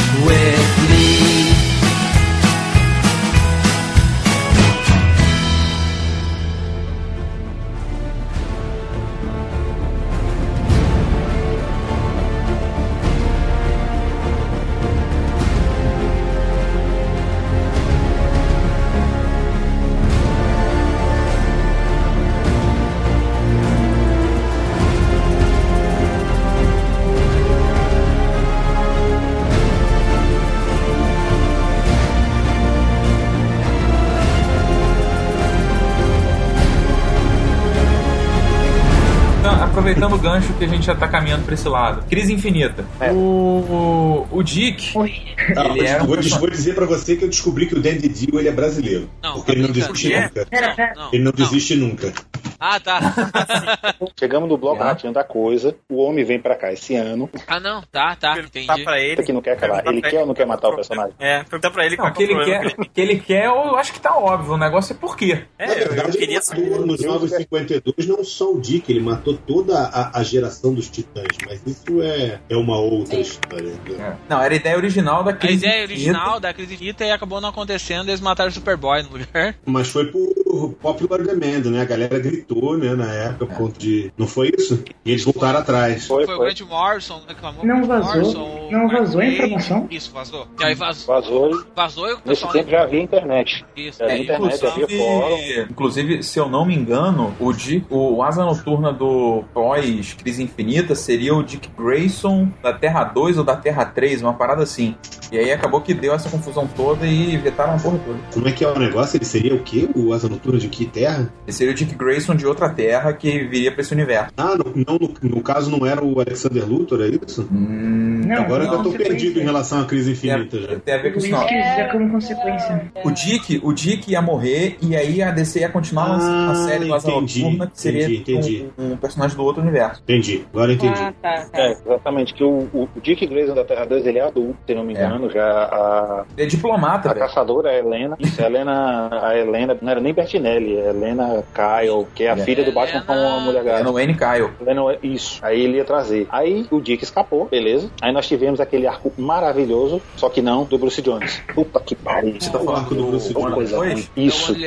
É muito ruim mesmo que ele- o Jason Todd vira o. É por isso que eu não gosto da porra do uniforme vermelho, porque o Jason Todd usou um uniforme igual. Ah, tá. Agora tem explicação. Ah, sim, Não, mas, mas o Jason não, o do Jason não era azul? Não, era, era, era azul. Era azul. Era azul? O, acho que É- esse uniforme é igual. Vermelho é o, é o último arco. Ah, é o arco, é o arco de- do muleta. É o arco do muleta. Isso. Ah, Cara, desenhado- usa muleta, eu lembro dessa porra, cara. É, esse- essa história, Desenhado, inclusive. Pode é falar. desenhado pelo Phil Hash. Desenhado pelo Phil Hash, eu tô em dúvida se é escrito pelo mesmo. Tomás. Se é escrito pelo Tomás esse arco também, ou é pelo Dixon. Não tô lembrado exatamente quem escreveu. Eu acho que é o Dixon. E até foi até concomitante com, com aquelas minisséries Vilões Unidos. O Isso. Dick que o- precisou se infiltrar. Verdade, verdade. Sim. Que era o, o countdown pra, pra, pra crise final, não Infinita. era? Não, era pra Crise infinita, isso, crise infinita. Eu, eu tô gosto bom. Não, é porque a gente, a gente falou do, da crise infinita, mas essa história ela acontece antes da crise infinita, que é quando Eu o acho Dick ele assume uma outra identidade, que é a do muleta, pra ele. Ele, ele vira um espião, espião amando Batman, no- dentro da sociedade de vilões do Luthor. Ele vira sidekick do, do Fósforo Malone, assim.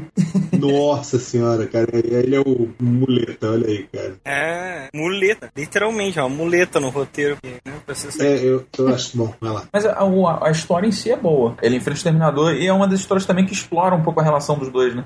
E aí vem a crise infinita, vem 52. 52. Ele não o- morre, joga o Superboy no lugar dele, né? Isso, ele continua vivendo a vida dele até que chega o Morrison com Batman Descansa em Paz e, Morrison Salvou a vida de Morrison. toda a Baixa Família. e coloca o Dick Grayson no lugar Não, que ele deveria né? estar desde o início, que é no substituindo o Bruce Wayne que ficou obsoleto.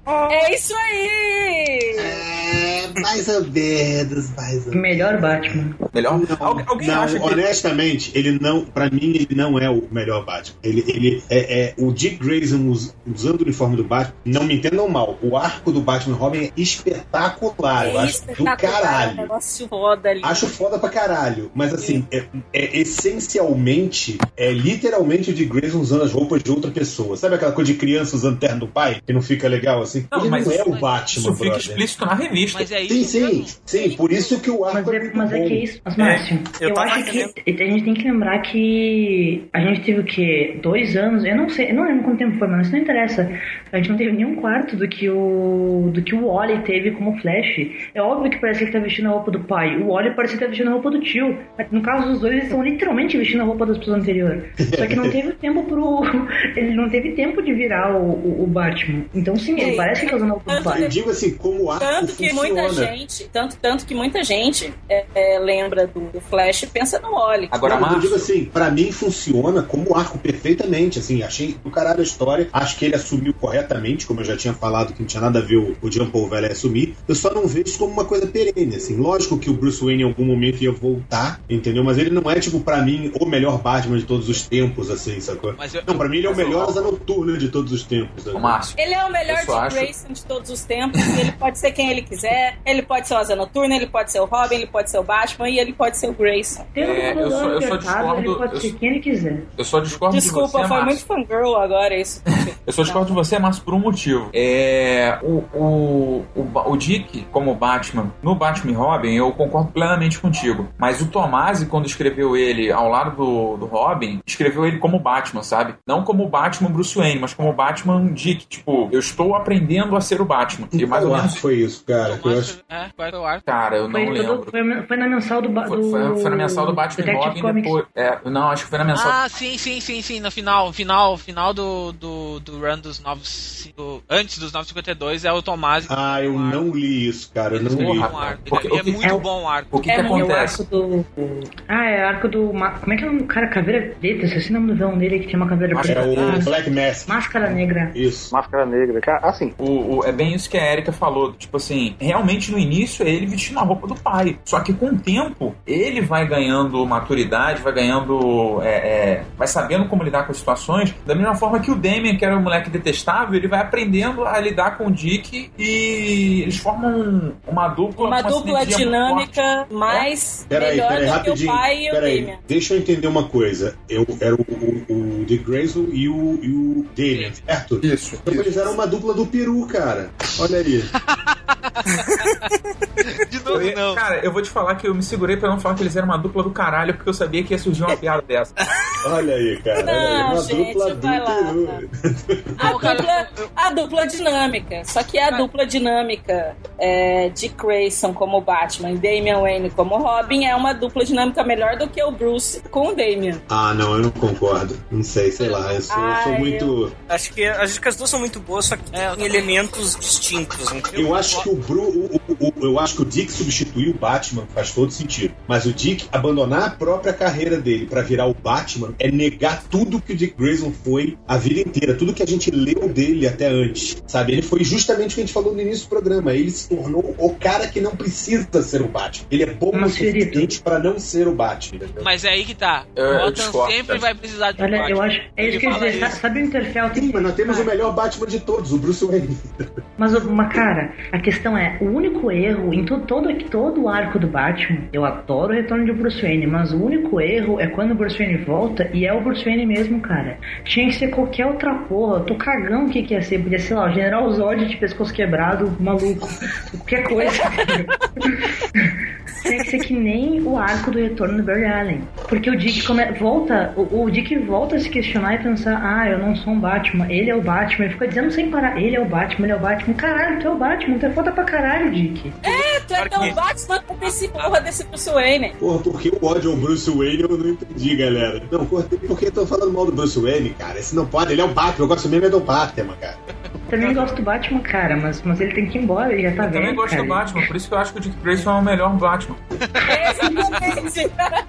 Eu não concordo com vocês, realmente não concordo. ah, eu não sei. Não, eu mas, mas você sabe, você sabe, você sabe qual que é o, o, o que me incomoda mesmo? É que é o seguinte, é, por mais que o Dick tenha vivido, tenha tido o seu próprio caminho e tudo mais, existe um legado ali. Existe um legado forte entre o, o Bruce e o Dick, entre o Batman e o, o Dick Grayson. O Dick, ele não quis, né, é, é, é, ele não quis não ser o Batman por uma questão de tipo assim, eu não quero ser o Batman. Ele não quis ser o Batman porque ele não queria ser nos termos do Bruce. Ele não Exato. queria seguir é, aquele caminho sombrio, aquela, aquele túnel escuro que o Bruce vivia. Ele queria seguir dos, dos termos dele. Tendo essa chance de conseguir cumprir esse papel, cumprir esse legado nos termos dele, eu acho que realmente foi uma evolução do personagem. E eu acho que foi até um erro da DC de ter trazido é, o Bruce Wayne de volta como Batman. Eu acho que ele poderia ter voltado e ter virado tipo um, um mentor ou alguma coisa do tipo, igual ele é no Batman do Futuro, por exemplo. Eu, não- é eu não consigo, eu não consigo ver isso como uma coisa perene, cara. Eu não consigo ver. Assim, eu acho muito legal. O único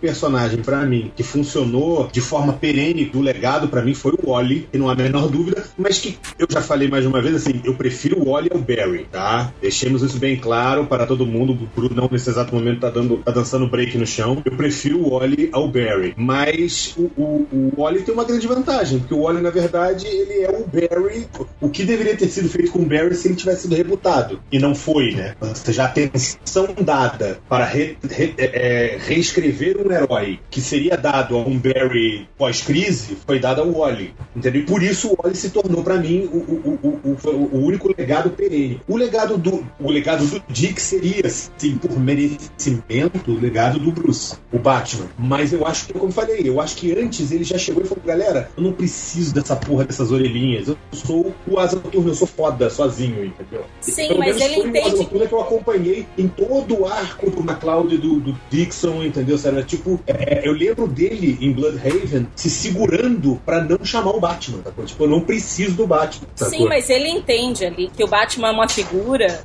que precisa, enfim, que É precisa tipo- existir em Gotham. É tipo, sabe o quê? É uma comparação escrota que eu vou fazer agora, mas é tipo o Michael Corleone, tá ligado? Ele sabia que alguém tinha que cumprir aquele papel. Se alguém tem que cumprir, que seja eu. É, na verdade, Sim, sim. Se o Bruce Wayne fosse permanecer morto, eu concordo, mas isso é impossível no mercado de quadrinhos hoje em dia. Ah, não, isso Pois é, mas aí a gente é, tá entrando em questões aí, de. é. fugindo da questão do tipo assim, de, do que, que é melhor narrativamente do que, que é o, o vendável, né? E, e É, lembra- eu acho que a gente não tem como fugir muito disso, assim. Eu acho que faz parte do mercado de quadrinhos. A gente não tem como discutir só dentro de um universo, porque esse universo ele vai sofrer de roteirismos inerentes à, à estrutura do mercado de quadrinhos. Assim como um seriado de televisão vai sofrer, uma novela da Globo vai sofrer, uma série de livros vai sofrer, coisas semelhantes, só que diferentes, de acordo com sua mídia, entendeu? Não, concordo contigo, mas o, o que mais me incomoda, Márcio, é justamente isso. Do tipo assim, ah, o Bruce Wayne tem que voltar. Cara, não tem que voltar, o cara podia ter continuado morto. Ele venceu Ah, não, o Darkseid, ele, ele venceu o mal Ele supremo, venceu, sabe? Ele é, cumpriu o papel do mundo dele, ele, ele cumpriu a missão dele, Ele deixa o cara morto. Deus. Ele venceu um Velho, um dos roteiros, um dos roteiros que eu tenho comigo, assim, sabe aqueles roteiros um dia publicarei, sabe? É uma história justamente. Já, já fizeram, inclusive, isso, mas assim, eu tenho outros meandros da minha história. Mas que é justamente isso. O Batman ele surgiu lá em 39, né? E ele ficou velho, ele morreu, e tinha o sidekick dele assumiu depois de um certo tempo que ele tava velho o suficiente. Ele morreu, e aí também já tá velho, entendeu? E virou o mentor de um outro cara. Ok, eu sou favorável a isso, sacou? É, é, é, só que eu acho que não, não existe, assim, é como a gente ficar pensando assim, ah, e se fosse, assim,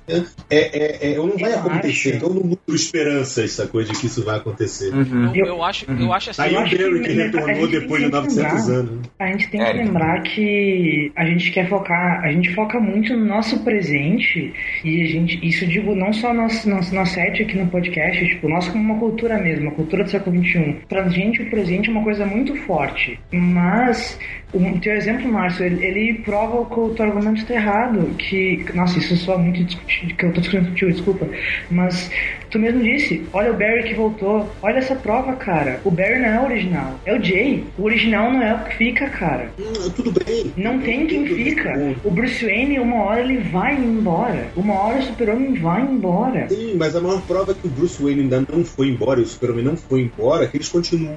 O Batman especificamente, o Super-Homem eu concordo que é complicado. Ele continua no topo de vendas da DC. Com o Bruce Wayne, com a toda a Mas- coisa, e desenho, e filme, ele continua sendo Bruce Wayne. Eu até concordo. Mas não tem mas falando desenho, do mas- Super, eu acho que o Super pode ser discutido. O Super talvez, não tô dizendo que é, ele possa ser passível de uma discussão se ele tá ou não, ah, como é que eu vou dizer, datado, tá? Mas o Batman eu não acho, especificamente. Não, o lance é Eu acho seguinte, que- a, a indústria é isso aí, cara. É, eu acho que vai ser muito difícil tirar o, o Bruce Wayne do papel de Batman. Muito assim, em, numa questão pragmática da coisa, direta. Não que ah, Sim, sim, que a sim. gente queria ter uma narrativa legal com outros Batmans fazendo outras coisas. Ah, foda-se a gente. Não é a gente eu não, que eu não consigo, eu não consigo enxergar o mercado e ignorar esse fator. Talvez o meu problema seja talvez estar próximo demais. Eu não consigo dissociar a, a, a- mecânica do mercado de, de, de dentro da narrativa. Sabe? Eu vejo muita gente, ah, por, quê? por que, que essas, essas histórias ficam voltando, falando, por exemplo, do Homem-Aranha, entendeu? E eu falo, cara, porque são ícones perenes, são, são mitologias,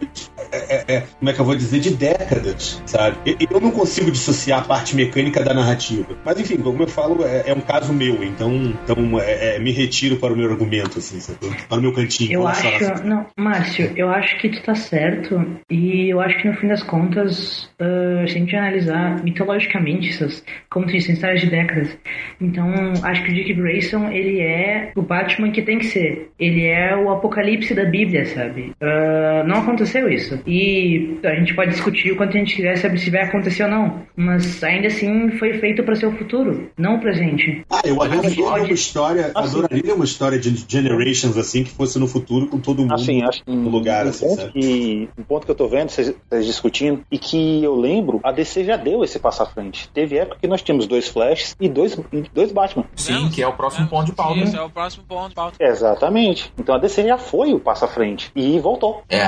É, o, o que eu, o que eu queria, eu tô tentando falar esse tempo todo, eu acho que a grande parte legal de Batman e Robin é o Damian, entendeu? Ah, Porque- não tenha dúvida. Porque eles são totalmente opostos, entendeu? Tipo, o, o Batman virou o, o personagem mirim e o, e o Robin é o personagem adulto, entendeu? É, é, é, é, que, é isso que eu acho tão legal. Eu, é eu diria, eu iria além do que você disse. Zé. O, o, o, o, pa- o Robin passou a ser o personagem sombrio, o Sombrio, Batman passou isso. a ser o personagem que trazia ele pra uma racionalidade. Exato, e eu, eu, acho tão, eu acho tão legal isso. E, tipo, tem uma hora que, que eu, nas primeiras edições, que o Dick tá se questionando porque ele não consegue fazer igual o Bruce. E aí chega o Alfred pra ele e diz assim: Ah. Cara, faz do teu jeito, tu sabe fazer. Tu Isso não aí. precisa estar tá carregando legal nas tuas Exatamente. costas. Não, ele, ele diz Tu sabe o que tem que fazer. Ele, ele diz justamente é que é isso que, que tem essa coisa de que, que o Tomasi leva adiante depois, é, nesse último arco antes dos 952, que é nessa edição, se eu não me engano, é na segunda ou na terceira. Segunda. É, segunda, né? É,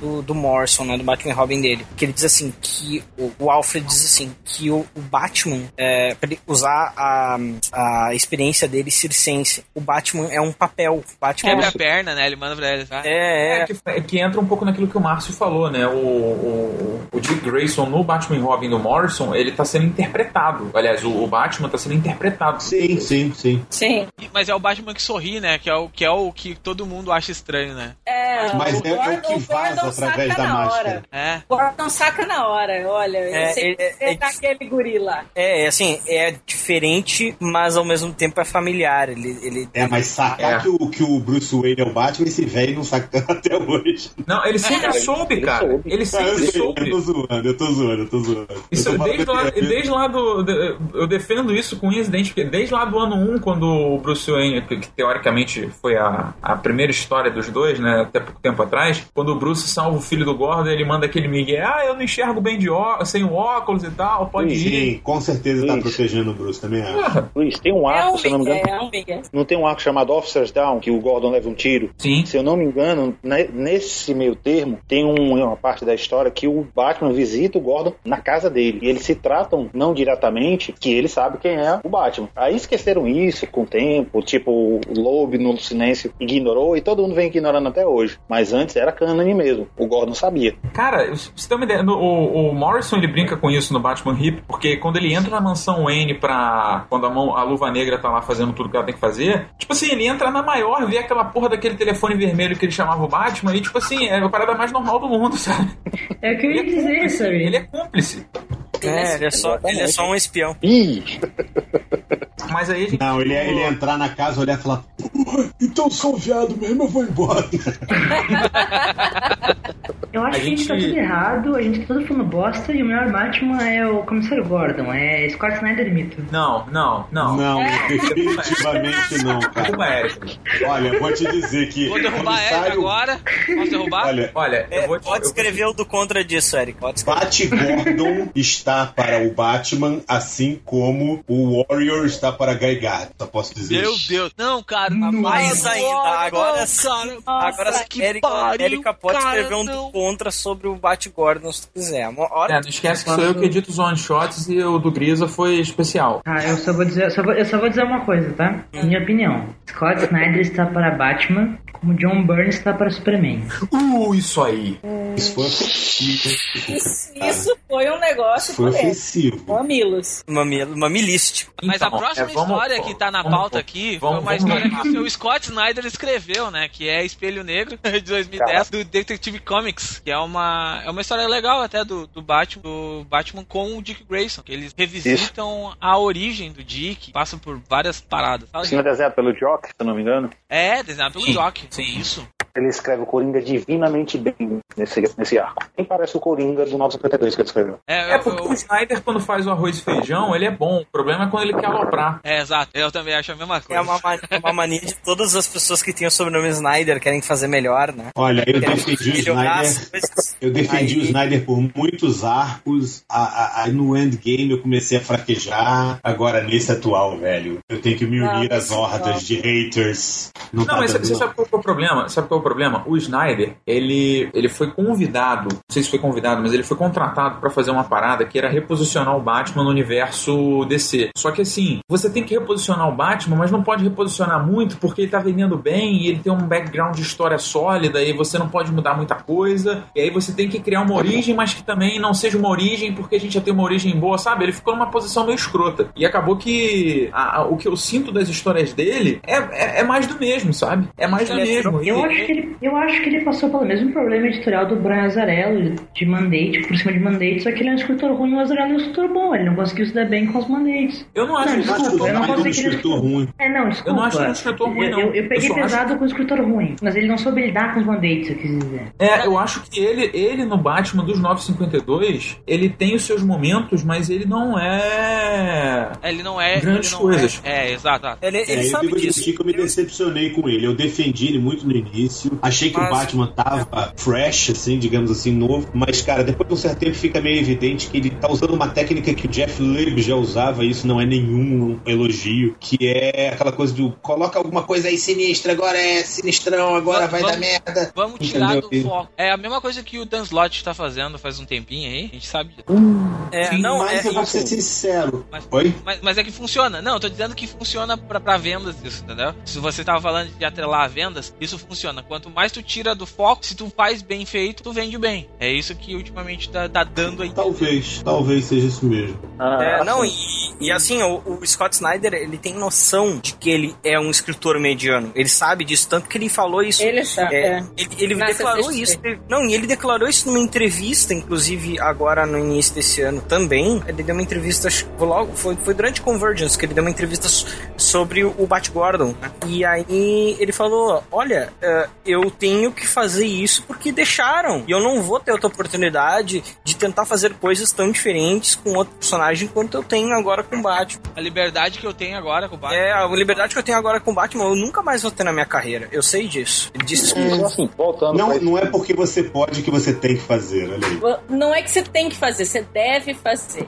Você pode fazer ou não, não, você não deve às vezes fazer. Você Sabe que você pode. E a origem que eles vão deletar é da Mulher Maravilha, né? Mas tudo bem. Não, gente, ano zero não serve pra nada. Ano zero vai servir pra, pra galera que tá começando a ler agora, mas logo logo vai ser esquecido.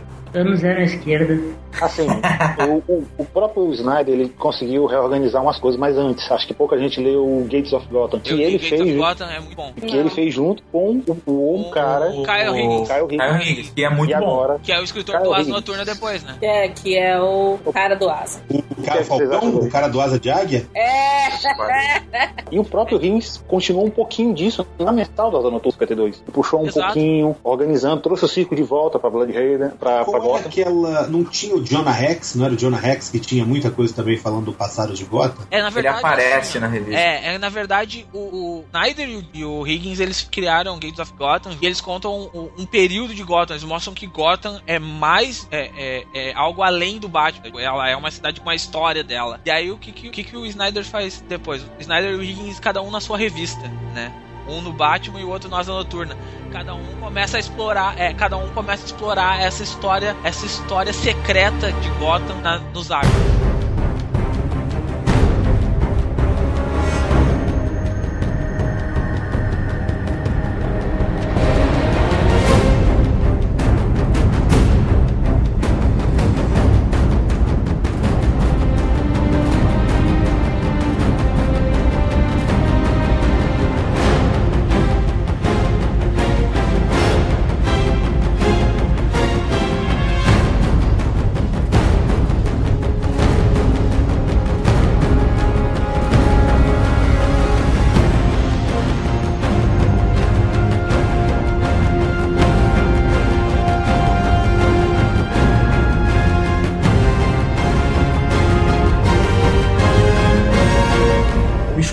Negro, ele na verdade ele é uma das últimas aventuras do Dick como Batman, né? Que quando chega nos 952, eles meio que abandonam a ideia dele como o Bat co-Batman, né? Porque o que, que aconteceu? Só pra citar o leitor que não acompanha as histórias. A gente teve o Batman e Robin com o Morrison, teve ele crescer, é, evoluindo como personagem e tal, etc. A gente teve o retorno de Bruce Wayne, comprovando que o Marcio estava certo e mercadologicamente que o Bruce Wayne precisa voltar. E ele volta com uma ideia na cabeça de criar a corporação Batman. Então você tem o Batman Bruce Wayne, você tem o Batman Dick Grayson coexistindo, é, o Batman Bruce Wayne agindo de com, com abrangência internacional, enquanto que o Dick fica focado mais localmente em Gotham e adjacências. A partir disso, ele tem toda a história lá envolvendo o Leviathan, e aí termina o primeiro volume de Batman Inc. e acontece o reboot dos 952. E quando acontece o reboot, é, esquece Dick Grayson como Batman, ele volta com a asa noturna, com aquela mudança de uniforme que a gente já citou. E, cara, eu sinceramente acho que isso foi uma regressão fodida. É, eu, eu também acabo achando isso. Eu acho que foi uma regressão.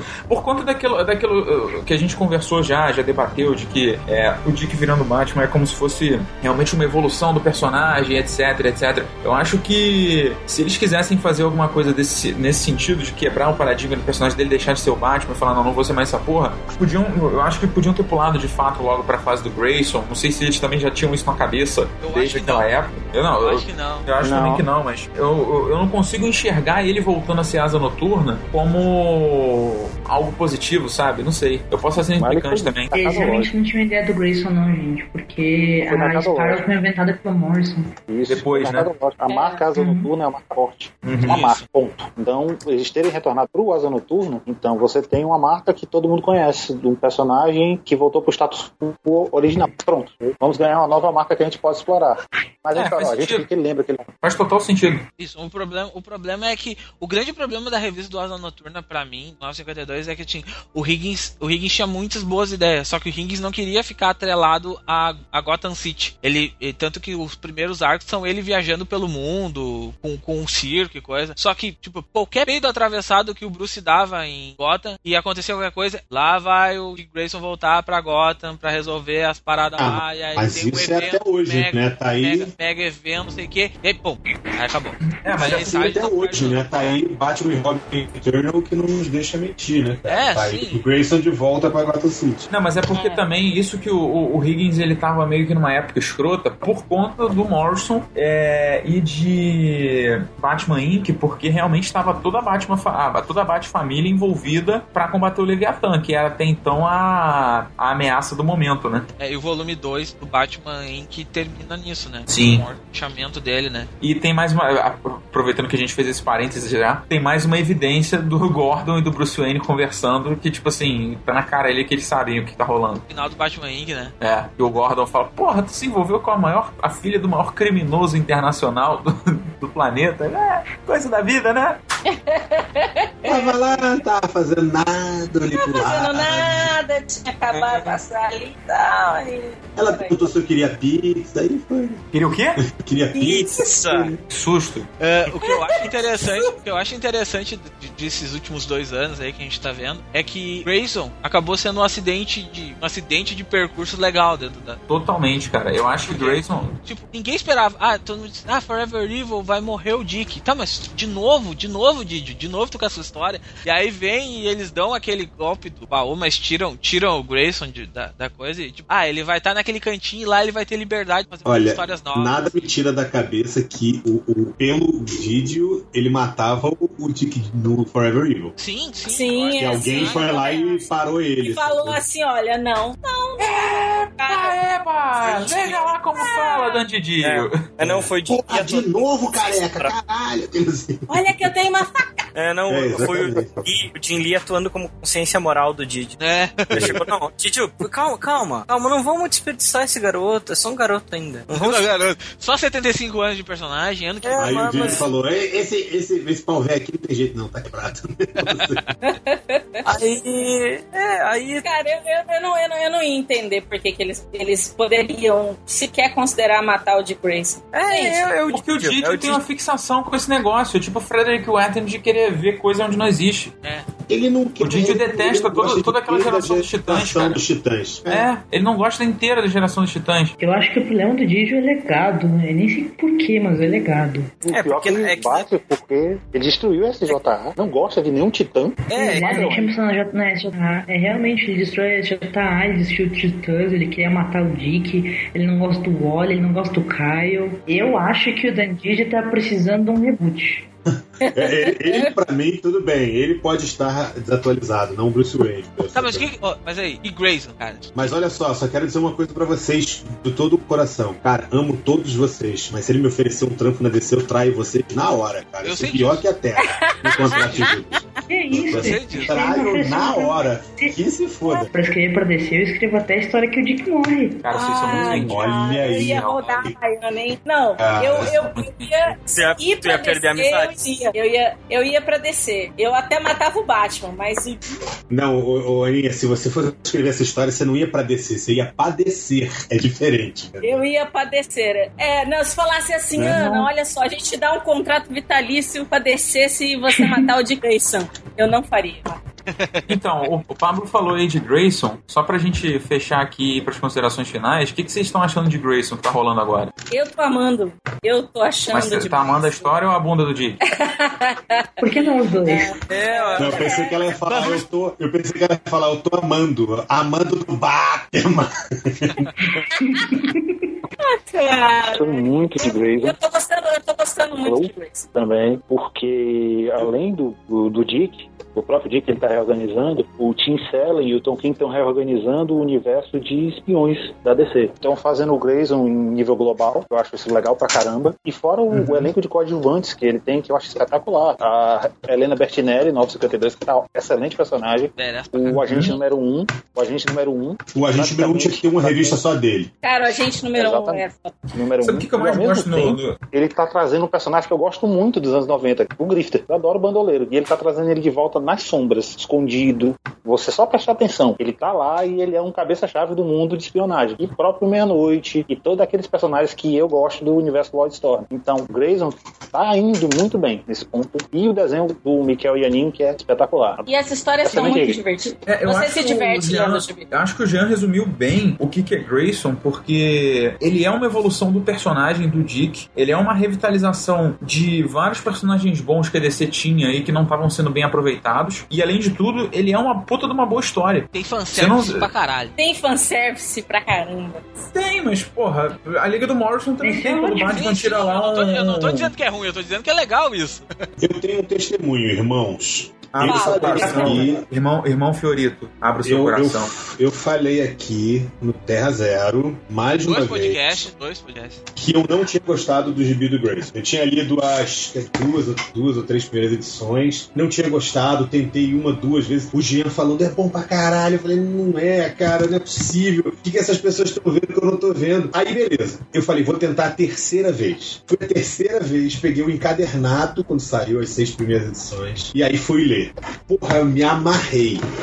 Sabe? Eu acho que, na verdade, assim, é é uma mudança muito sutil, mas o encadernado ele começa com um número. é, ele é de uma Secret Origin, se eu não me engano. Ele começa com uma explicação maior da Spiral, não sei o quê. Eu não li o Batman Incorporated, eu não li várias outras coisas que levavam a Spiral e as coisas. E eu achava muito abrupto aquilo, de repente, pro Grayson. No encadernado, como tem essa introdução e aí depois tem a história, eu consegui acompanhar melhor, consegui me sentir melhor, mais confortável naquela história do Grayson. Isso me permitiu perceber que ele continuava sendo o Dick, sacou? Ele não era só, tipo, ah, tipo, precisamos tirar o Asa Noturna, porque eu, eu gosto dele como Asa Noturna. É, Ponto, sacou? Eu gosto dele assim. É, eu até acho, agora conversando, enquanto vocês estavam falando, eu tava pensando isso. Eu acho que, na verdade, eu acompanhei o Dick assumir a própria identidade quando eu, na minha vida, tava saindo da minha adolescência, ou tava na minha adolescência buscando a minha identidade. Então, o fato dele chegar e falar, caralho, eu não sou o Batman, eu sou outro cara, aquilo pra mim teve um impacto importante. E, e aí, eu- enfim, eu gosto dele como, como Asa Noturna, mas, cara, quando você começa a ler o Grayson, Grayson é, é, é como a Ana falou, é muito divertido, cara. Não tem como você não curtir, sacou? É, é, é bem legal. E eu concordo plenamente com o Jean com essa coisa de que ele tá trazendo o Grifter, o Midnighter, tá trazendo é, a, a, a- a caçadora, os, N, os NPCs é foda, é coisa de RPG, mas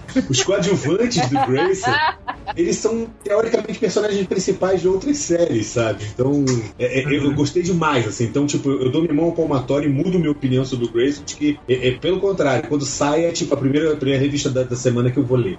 E sabe o que, que é o mais Cara, engraçado eu- nisso eu gosto- tudo? O, o- o- só pra complementar um- uma coisa que o Márcio tá falando, passaram-se esses 75 anos e o, o Dick Grayson continua sendo aquele cara que o leitor se identifica, sabe? Uhum. Igual, igual você Sim, falou, sim. do sentido assim de enquanto ele Exatamente. tava descobrindo a identidade dele, quem que ele era, eu tava começando também a descobrir que caminhos que eu ia seguir na vida. Então é, é- é um personagem que ainda tem essa forte identificação com o público. Eu acho que o, o- o Dick, se não é o personagem mais carismático dos quadrinhos hoje, ele é um dos top 3, cara. Porque as pessoas, elas. Uma relação muito Não. forte com o personagem. Tanto é que Não, mesmo com, com- com tantas tentativas de matar ele, não conseguiram. Eu já vi duas listas recentes que em uma ele era o terceiro colocado, em outra ele estava em terceiro, como Dick Grayson, Anjo Noturna, e estava acho que em, em décimo ou décimo primeiro como Dick Grayson Batman. Ele é um personagem da DC que está duas vezes no- nas listas. Nas duas versões. Ele, ele tá como Nightwing, como Robin, como Grayson e como Batman. Como Batman. Quatro posições. Quatro pessoas. Não, mas assim, o, o que eu, o que eu gosto de Grace é que do mesmo jeito que o Dick já foi o Robin, que o Dick já usou uma gola ridícula, do mesmo jeito que ele já usou azul, vermelho, e ele não deixa de ser o Dick Grayson. No Grayson você vê ali, ele tem é, é um personagem que tem uma personalidade bem forte, sabe? Matou a pau, Aninha. Concordo. Você reconhece, você reconhece o cara. Você fala, não, esse é o Dick Grayson, entendeu? E, Exatamente. Matou a pau.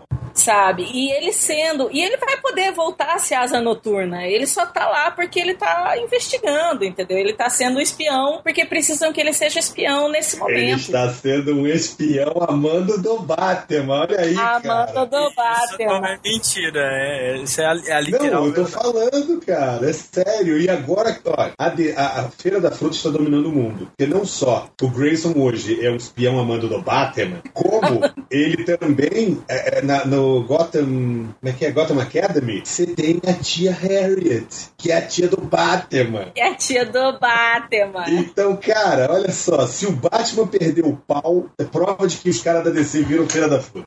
Sacou? Vamos fazer um Eu só, eu só queria deixar, eu só queria deixar claro, Verdade. eu só queria deixar claro que todo mundo ignorou a piada do Márcio falando que a Ana matou a pau aí enquanto ela tá falando de. Olha, cara. Eu levei, percebi. eu levei como um comentário sério, rapaz. Mas eu também não. Na verdade, não era uma piada, né? Sabe? Mas. Foi uma piada inconsciente. Márcio Fiorito, você é uma piada. Olha aí, cara. Esse, esse documento não prova nada, ele só prova que.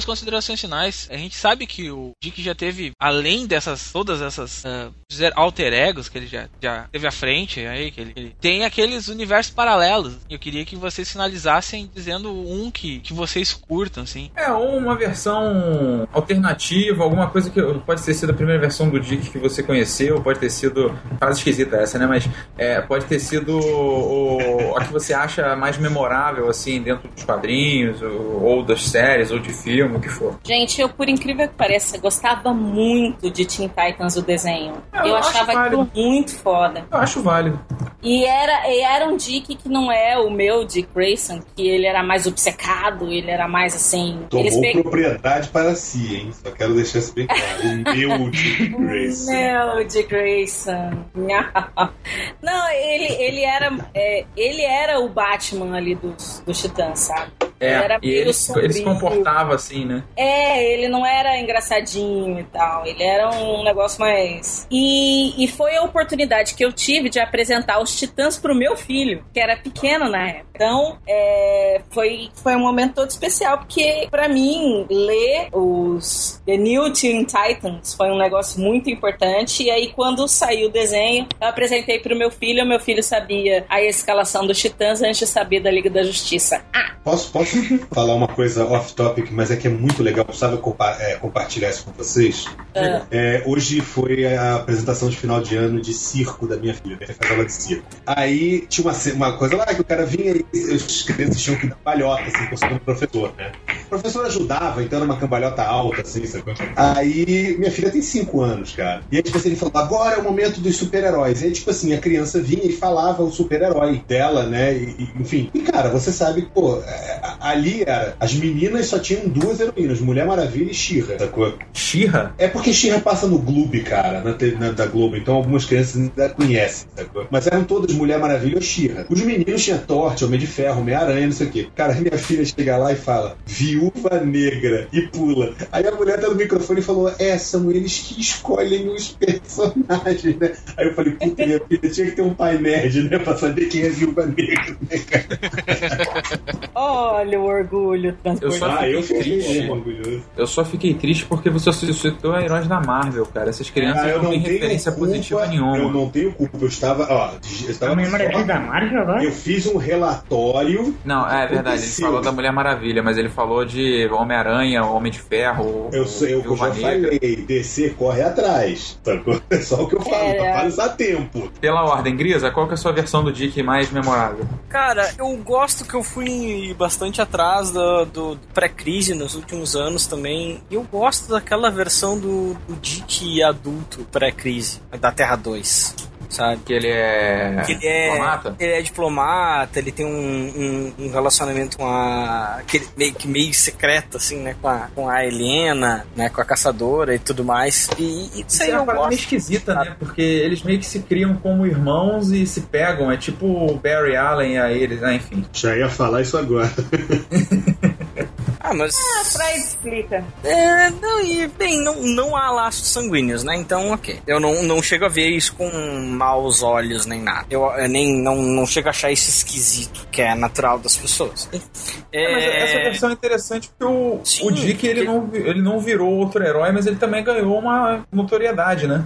Sim, ele, ele continua sendo. Eu gosto disso, ele continua sendo Robin, mas mesmo assim, a, a- a- não é ele que. Ele não é, é só ele que evolui enquanto pessoa. Mas a identidade super-heróica dele adquire um outro status, né? Que não o de, o, o de mero coadjuvante do Batman. Assim. Ele meio que galga os mesmos caminhos que o Dick fez na Terra 1, só que na Terra 2, né? Ele vira líder de uma equipe que é o a Corporação Infinito, ele lidera, é, ele tem uma, uma relevância dentro do universo super-heróico, ele é assumidamente reconhecido como sucessor do Batman. É, um- é uma versão bem interessante mesmo. tem uma série de desse- esse- todos esses pontos diferentes fazem dar uma leitura legal assim é um personagem que não mesmo que pra mim vários personagens de- da Terra 2 pra crise pareçam super datados assim é, é um dos poucos que não, não me causa estranheza nenhuma assim sabe os caminhos que ele toma acho que talvez até por essa similaridade mas nem tanto sabe Érica? A minha versão favorita do, do Dick, com toda certeza, é, é quando ele vira, quando ele substitui o, o Bruce e vira o Batman. Eu acho que dá até pra encarar como uma forma de terra paralela, porque aquilo não era pra ter acontecido, aquilo é muito de fora do, do, do resto do universo DC. Eu acho que nessa vibe do DC e se eles publicassem uma, uma, uma terra legado, uma terra da era moderna, eu seria uma criança feliz, porque é- esse é o meu Dick, esse é o Dick que eu cresci lendo. Tem um que cresceu com ele quando ele dava roupa amarela, outro cresceu com ele quando ele era Robin, eu cresci quando ele era o Batman. Veja só. Vocês veem que tem uma piada sensacional de a gente ver o Dick crescendo, né, cara? Pablo, qual que é, qual que é a sua versão do Dick favorita? Cara, a minha é um misto. Você go- gosta de um misto de Dicks? Gangbang! É um bucaque de emoções. Tu dava o nome de um blog, Bucaque de Emoções. Vai, Pablo, qual que é a sua versão favorita? Eu acho, eu gosto da história do Vitória Sombria, do Lobo de Tinsale, que apresenta o, o de Grayson, Robin, na, na história. E, só que ela é inspirada em No dois capítulos. do- é, do- dois capítulos do Batman Animated Series. E aí eu acho muito legal a ideia que eles conseguiram quadrinizar, mesmo sendo bastante inspirada na história do Tim, do Bruce Timm, que eu acho legal. E horas? Eu não, eu não, não consigo ver o, o, o, o Asa, assim, uma versão do Asa. Pra mim, ele sempre vai. O, o Dick, seja ele Robin, seja ele Asa Noturna, ele vai ser o líder dos Titãs e da fase do, do Wolfman e do Pérez.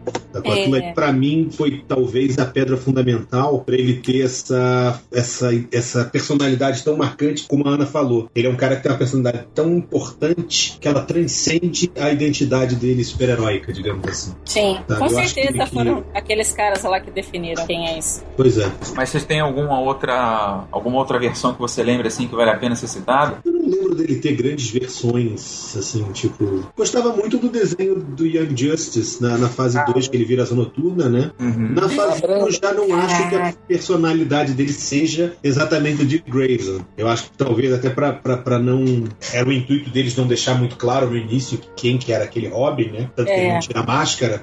Ele não tem exatamente a personalidade do Dick. Ele tem alguns traços do Jason, alguns traços do Tim, mas depois, quando ele assume a personalidade de, de asa noturna, ele realmente eu, eu curto bastante. Uhum.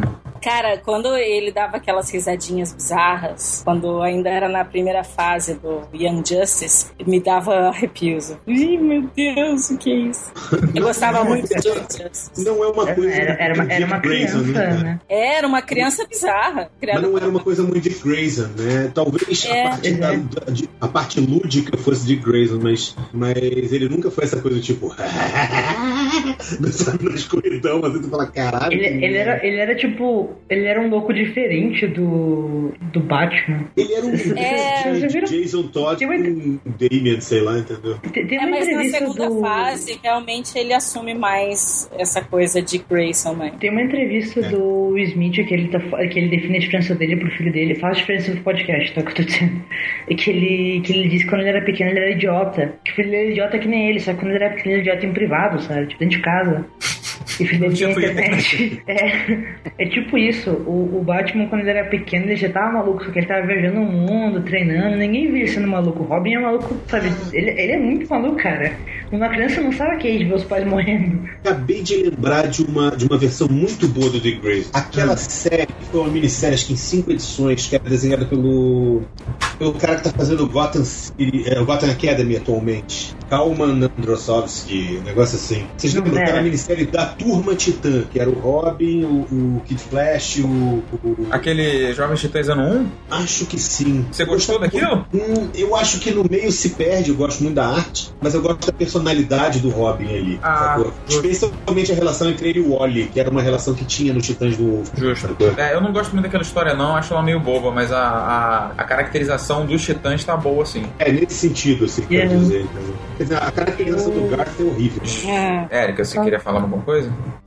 Ah, sim, eu, eu queria fazer um retcon rapidamente na minha, na minha opinião sobre o Dick Grayson. Diga.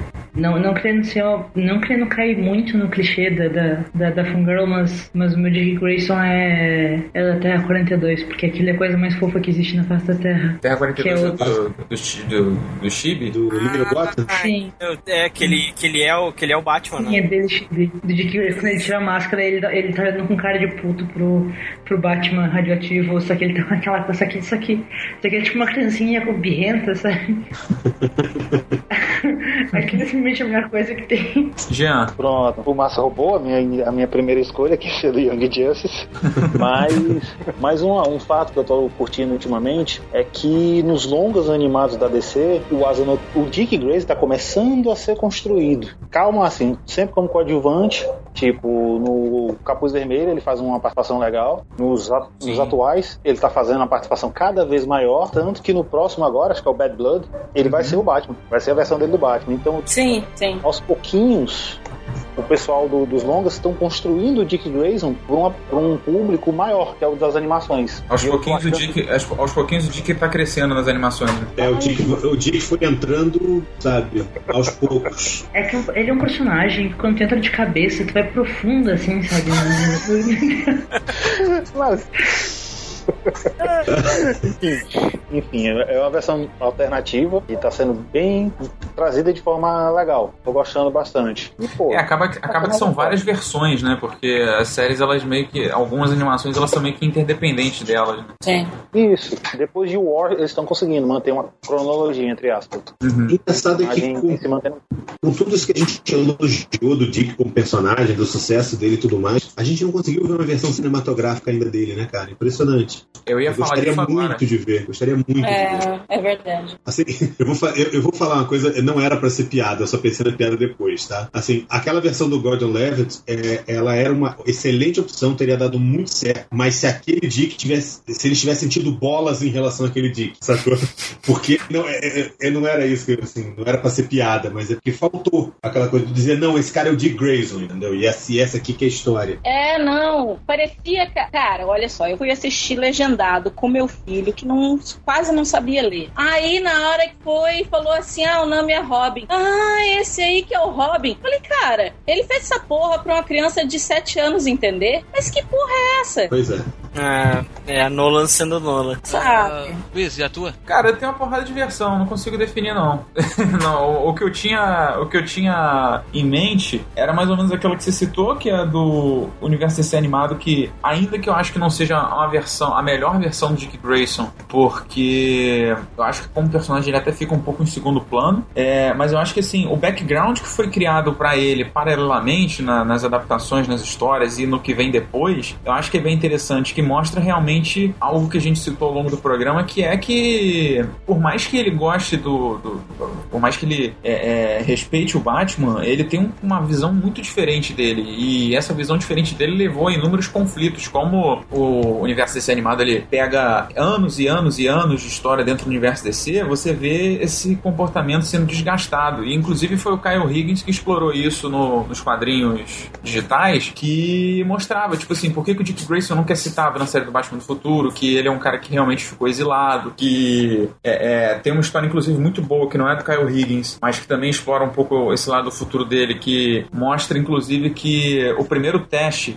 que o Cadmus, fe que o fez para tentar criar um Batman do futuro foi com o Dick Grayson, porque ele era emocionalmente mais estável que o Bruce Wayne, então ele teria sido uma cobaia mais interessante. E, particularmente, eu gosto bastante dessa versão, mas assim, eu recomendo que pro leitor, pro leitor e pro ouvinte aí, é, que eles procurem é o seu Word da vida, porque tem muita coisa legal envolvendo o, o Grayson, tipo, eu não sei como é que saiu aqui no Brasil, mas lá fora é True Killer, que mostra o Dick Gra- É o mesmo nome aqui. Oi? É o mesmo nome aqui. É o mesmo nome aqui, né? Que mostra o, o Robin, na verdade, o Dick Grayson como o, o vigilante dos anos 50, a arte é bem interessante. Outra recomendação boa é o Robin 3000, que isso é lá pro início dos anos 90, que é meio que no clima do Homem-Aranha 2099, que é um, um personagem de legado também, mais ou menos naqueles moldes que o Márcio citou, da história que ele queria fazer. E pra quem tá acompanhando os quadrinhos agora, o Dick Grayson estreou recentemente no Justice, no Earth 2 Society, né, como o Batman daquele mundo. Então é uma versão também que eu tô, eu tô gostando de acompanhar, não é a melhor caracterização do personagem, até porque ele é um pouco diferente do Dick Grayson clássico, mas tá evoluindo, tá ganhando forma. É, Isso esse pode Dick, ser legal. esse Dick Grayson da Terra 2 da, dos 952, ele é um jornalista, né? Hum, Não? Uma coisa assim. Não, eu não li muito Terra 2 dos 952, por isso que eu não. Principalmente a, a- a- quando ele mais aparece, que é ali na, na Cara, eu não tenho, eu não tenho certeza. Road's End Eu ali. lembro, sei que- dele ser, eu lembro dele ser treinado pelo Pantera. Pelo Pantera, Pelo exatamente. Pantera. Ele tem um background totalmente diferente do Dick Grayson. Eu acho que isso é um negócio legal, mas em essência ele é o mesmo personagem, sabe? Ainda que uma outra versão. É. É, ele uma tem outra. aquela coisa morrisoniana dele. Ele é o Dick Grayson, apesar dele não lembrar o Dick Grayson, ele é o Dick Grayson, sabe? É, é bem isso, é quase arquetípica, né? Hum, é verdade, que daí no, no Convergence tem, né? Que daí eles acham do pré-Nova 52, né? O Batman do pré-Nova 52 e tem rola aquele encontro e tal entre o Thomas e o Bruce e aí fica... é, Eles meio que olham pro Dick e tá, é com esse cara aí agora. E tem uma que eu não posso deixar de citar, que eu acho que é a pior versão que já foi feita de Dick Grayson, Hum, hum. que é, não sei se todo mundo pensou nisso, mas que é a do, do Frank Miller. Ah, é. É a pior de todas que já fizeram. Do Batman All-Star? Não, não é nem a do Batman All-Star, não, Ah, cara. É a do do- Dark Knight 2. Isso, Dark Knight 2. É horrível. Porque o Frank Cruzes, Miller. Eu apaguei isso da minha memória, cara. Porque o. Eu também, eu não me lembro do Dick Grayson no, no Dark Knight. Pois é, é porque o Frank Miller ele sempre quis privilegiar a Carrie Kelly, ele falava que o Robin tinha que ser uma menina e não sei o que, e não fazia sentido o Robin ser um garoto e tal, não sei o que, com as ideias dele. E no Dark Knight 2 ele mostra o Robin como tendo sido demitido pelo Batman por algum motivo desconhecido. Eu tenho minhas teorias, mas isso aí vocês vão ver em outro podcast. E. Ou ler no Dark Knight 3, não sei. E. Foi mandado pro colégio interno.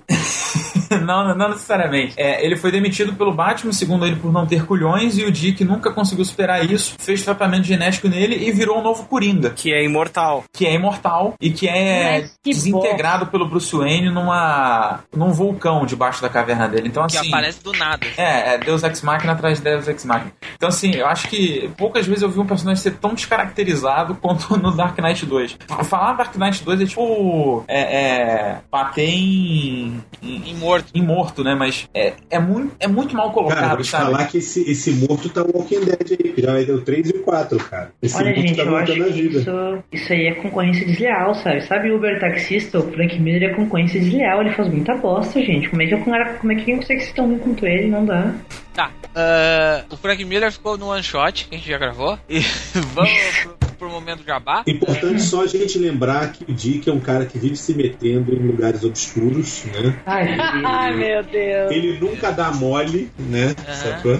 Enfim, que Às- mais às vezes pode sim, fazer só pra fechar? Às vezes sim, às vezes o Dick dá É, mole. é, cara. Ai, poxa, mas É, às vezes, às vezes o Dick tá pra baixo. é, quem, É quem nunca ficou tristinho algum dia, joga a é primeira verdade, mas ele tem gente suficiente Não, pra não já levantar a moral não, dele, né, cara? Ana, faz seu jabá, por favor. Gente, eu sou roteirista. Eu tenho uma HQ online, uma webcomic chamada Beladona. E você pode acessar no petisco.org barra Beladona. Mas se quiser ver meus posts e ver minhas redes sociais, pode acessar meu site, anarecalde.com.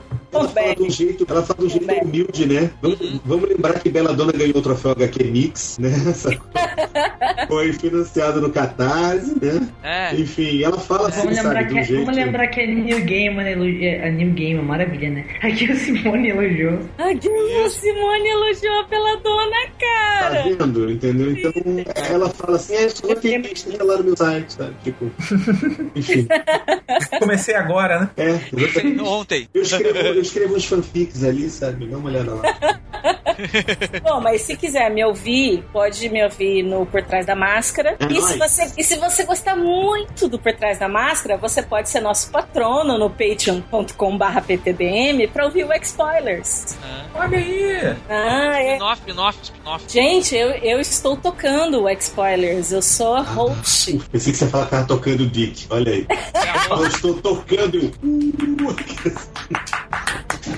O hosta, ela é a hosta do. do X-Spoilers. E no X-Spoilers a gente fala sobre as séries e notícias de séries e filmes baseados em quadrinhos. E dá spoilers. E damos spoilers sobre o que aconteceu no episódio da semana. Então, por isso X-Spoilers. Gia, ah, Pronto, bem, primeiramente queria agradecer o convite do, do Pablo, de todo mundo e a presença de vocês. Foi legal falar, meu cast praticamente falando. E vocês podem encontrar o meu trabalho em jeansinclairart.blogspot.com, mesmo Jean Sinclair Art no Facebook, eu tenho uma página, e podem me adicionar em amizade, amizade na- no Facebook, e eu tô sempre diariamente postando alguma coisa sobre cultura pop, zoeiras e coisas afins. Obrigado, O pessoal. desenho, o desenho mais divulgado da Asa Noturna da internet. É. É. o o um dos desenhos mais famosos do Noturno da internet. Ninguém é. sabe, foi eu que fiz. Lembre-se de dar o devido crédito quando vocês usarem, amiguinhos. Isso. Ah, zoeira, valeu. Então é isso, eu acho que é isso, né, Ulisses? É isso aí. Se você gosta do Dick Grayson, procure ler algumas das recomendações que a gente deu aqui e crie sua própria opinião. E esse é o nosso parabéns pro Dick Grayson. que Ele vive há bastante tempo aí ainda. Que, que- que continue crescendo forte do jeito que. Isso, cresce- crescendo e entrando em lugares obscuros. É. Não ficando pra baixo toda hora. E que o Dandidio não fique muito em seu caminho. Será que isso é um complexo do Dandidio, que ele não gosta de ver Eu o Dick é, crescer? do. Pode ser. Então essa é a pergunta que fica pros nossos ouvintes. Pessoal, eu queria agradecer a todo mundo que tá aí, que escutou, principalmente a Ana, o Jean, que ficaram aí tarde gravando com a gente. E é isso. Esse Comic Pod fica por aqui. Até semana que vem. Um abraço a todos. Valeu. Tipo, a gente tá aqui que grava direto com você, foda-se, né? Cara, eu ia falar isso agora. É, É, é, é, você sabe que você faz parte da equipe quando o cara não te dá tchau, não te agradece, não te deixa fazer jabá. Aí. Exatamente, exatamente. A, a gente nem cita na matéria porque já é, já é de casa. Já é de casa. Já é, Ei, rapaz. é pra isso que serve, cara. Entrei na feira da fruta pra ver o que a feira da fruta tem. Tinha laranja, morango e banana, só não tinha jacatu, meu bem. Feira da fruta é a feira mais cara,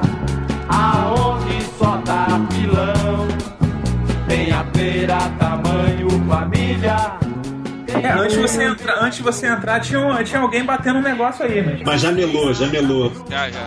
Chamelo. puta. Tá, vamos voltar pro podcast, cara, por favor. Vamos continuar falando do Dick. Não, cara, Olha aí, olha aí, olha aí, olha aí de novo. Vai ficar bom daqui um pouco de novo.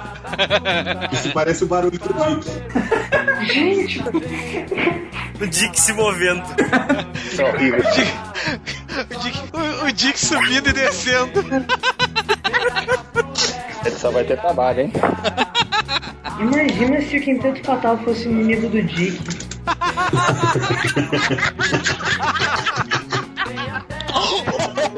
Caralho. Olha, eu não sei se o episódio vai ficar bom, mas os extras estão espetáculos. 100 reais pela ousadia e 100 pela piada. Ousadia e alegria. Espero que vocês saibam que eu não tô conseguindo desenhar por causa disso. né? Serviços profissionais por conta da piada. No mínimo ia ser uma história gozada, né?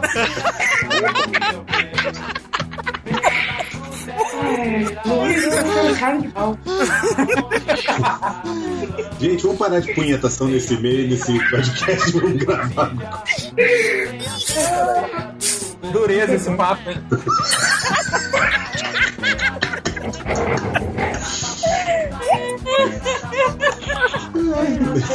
Não é mole. Agora. Ok, voltamos à programação normal.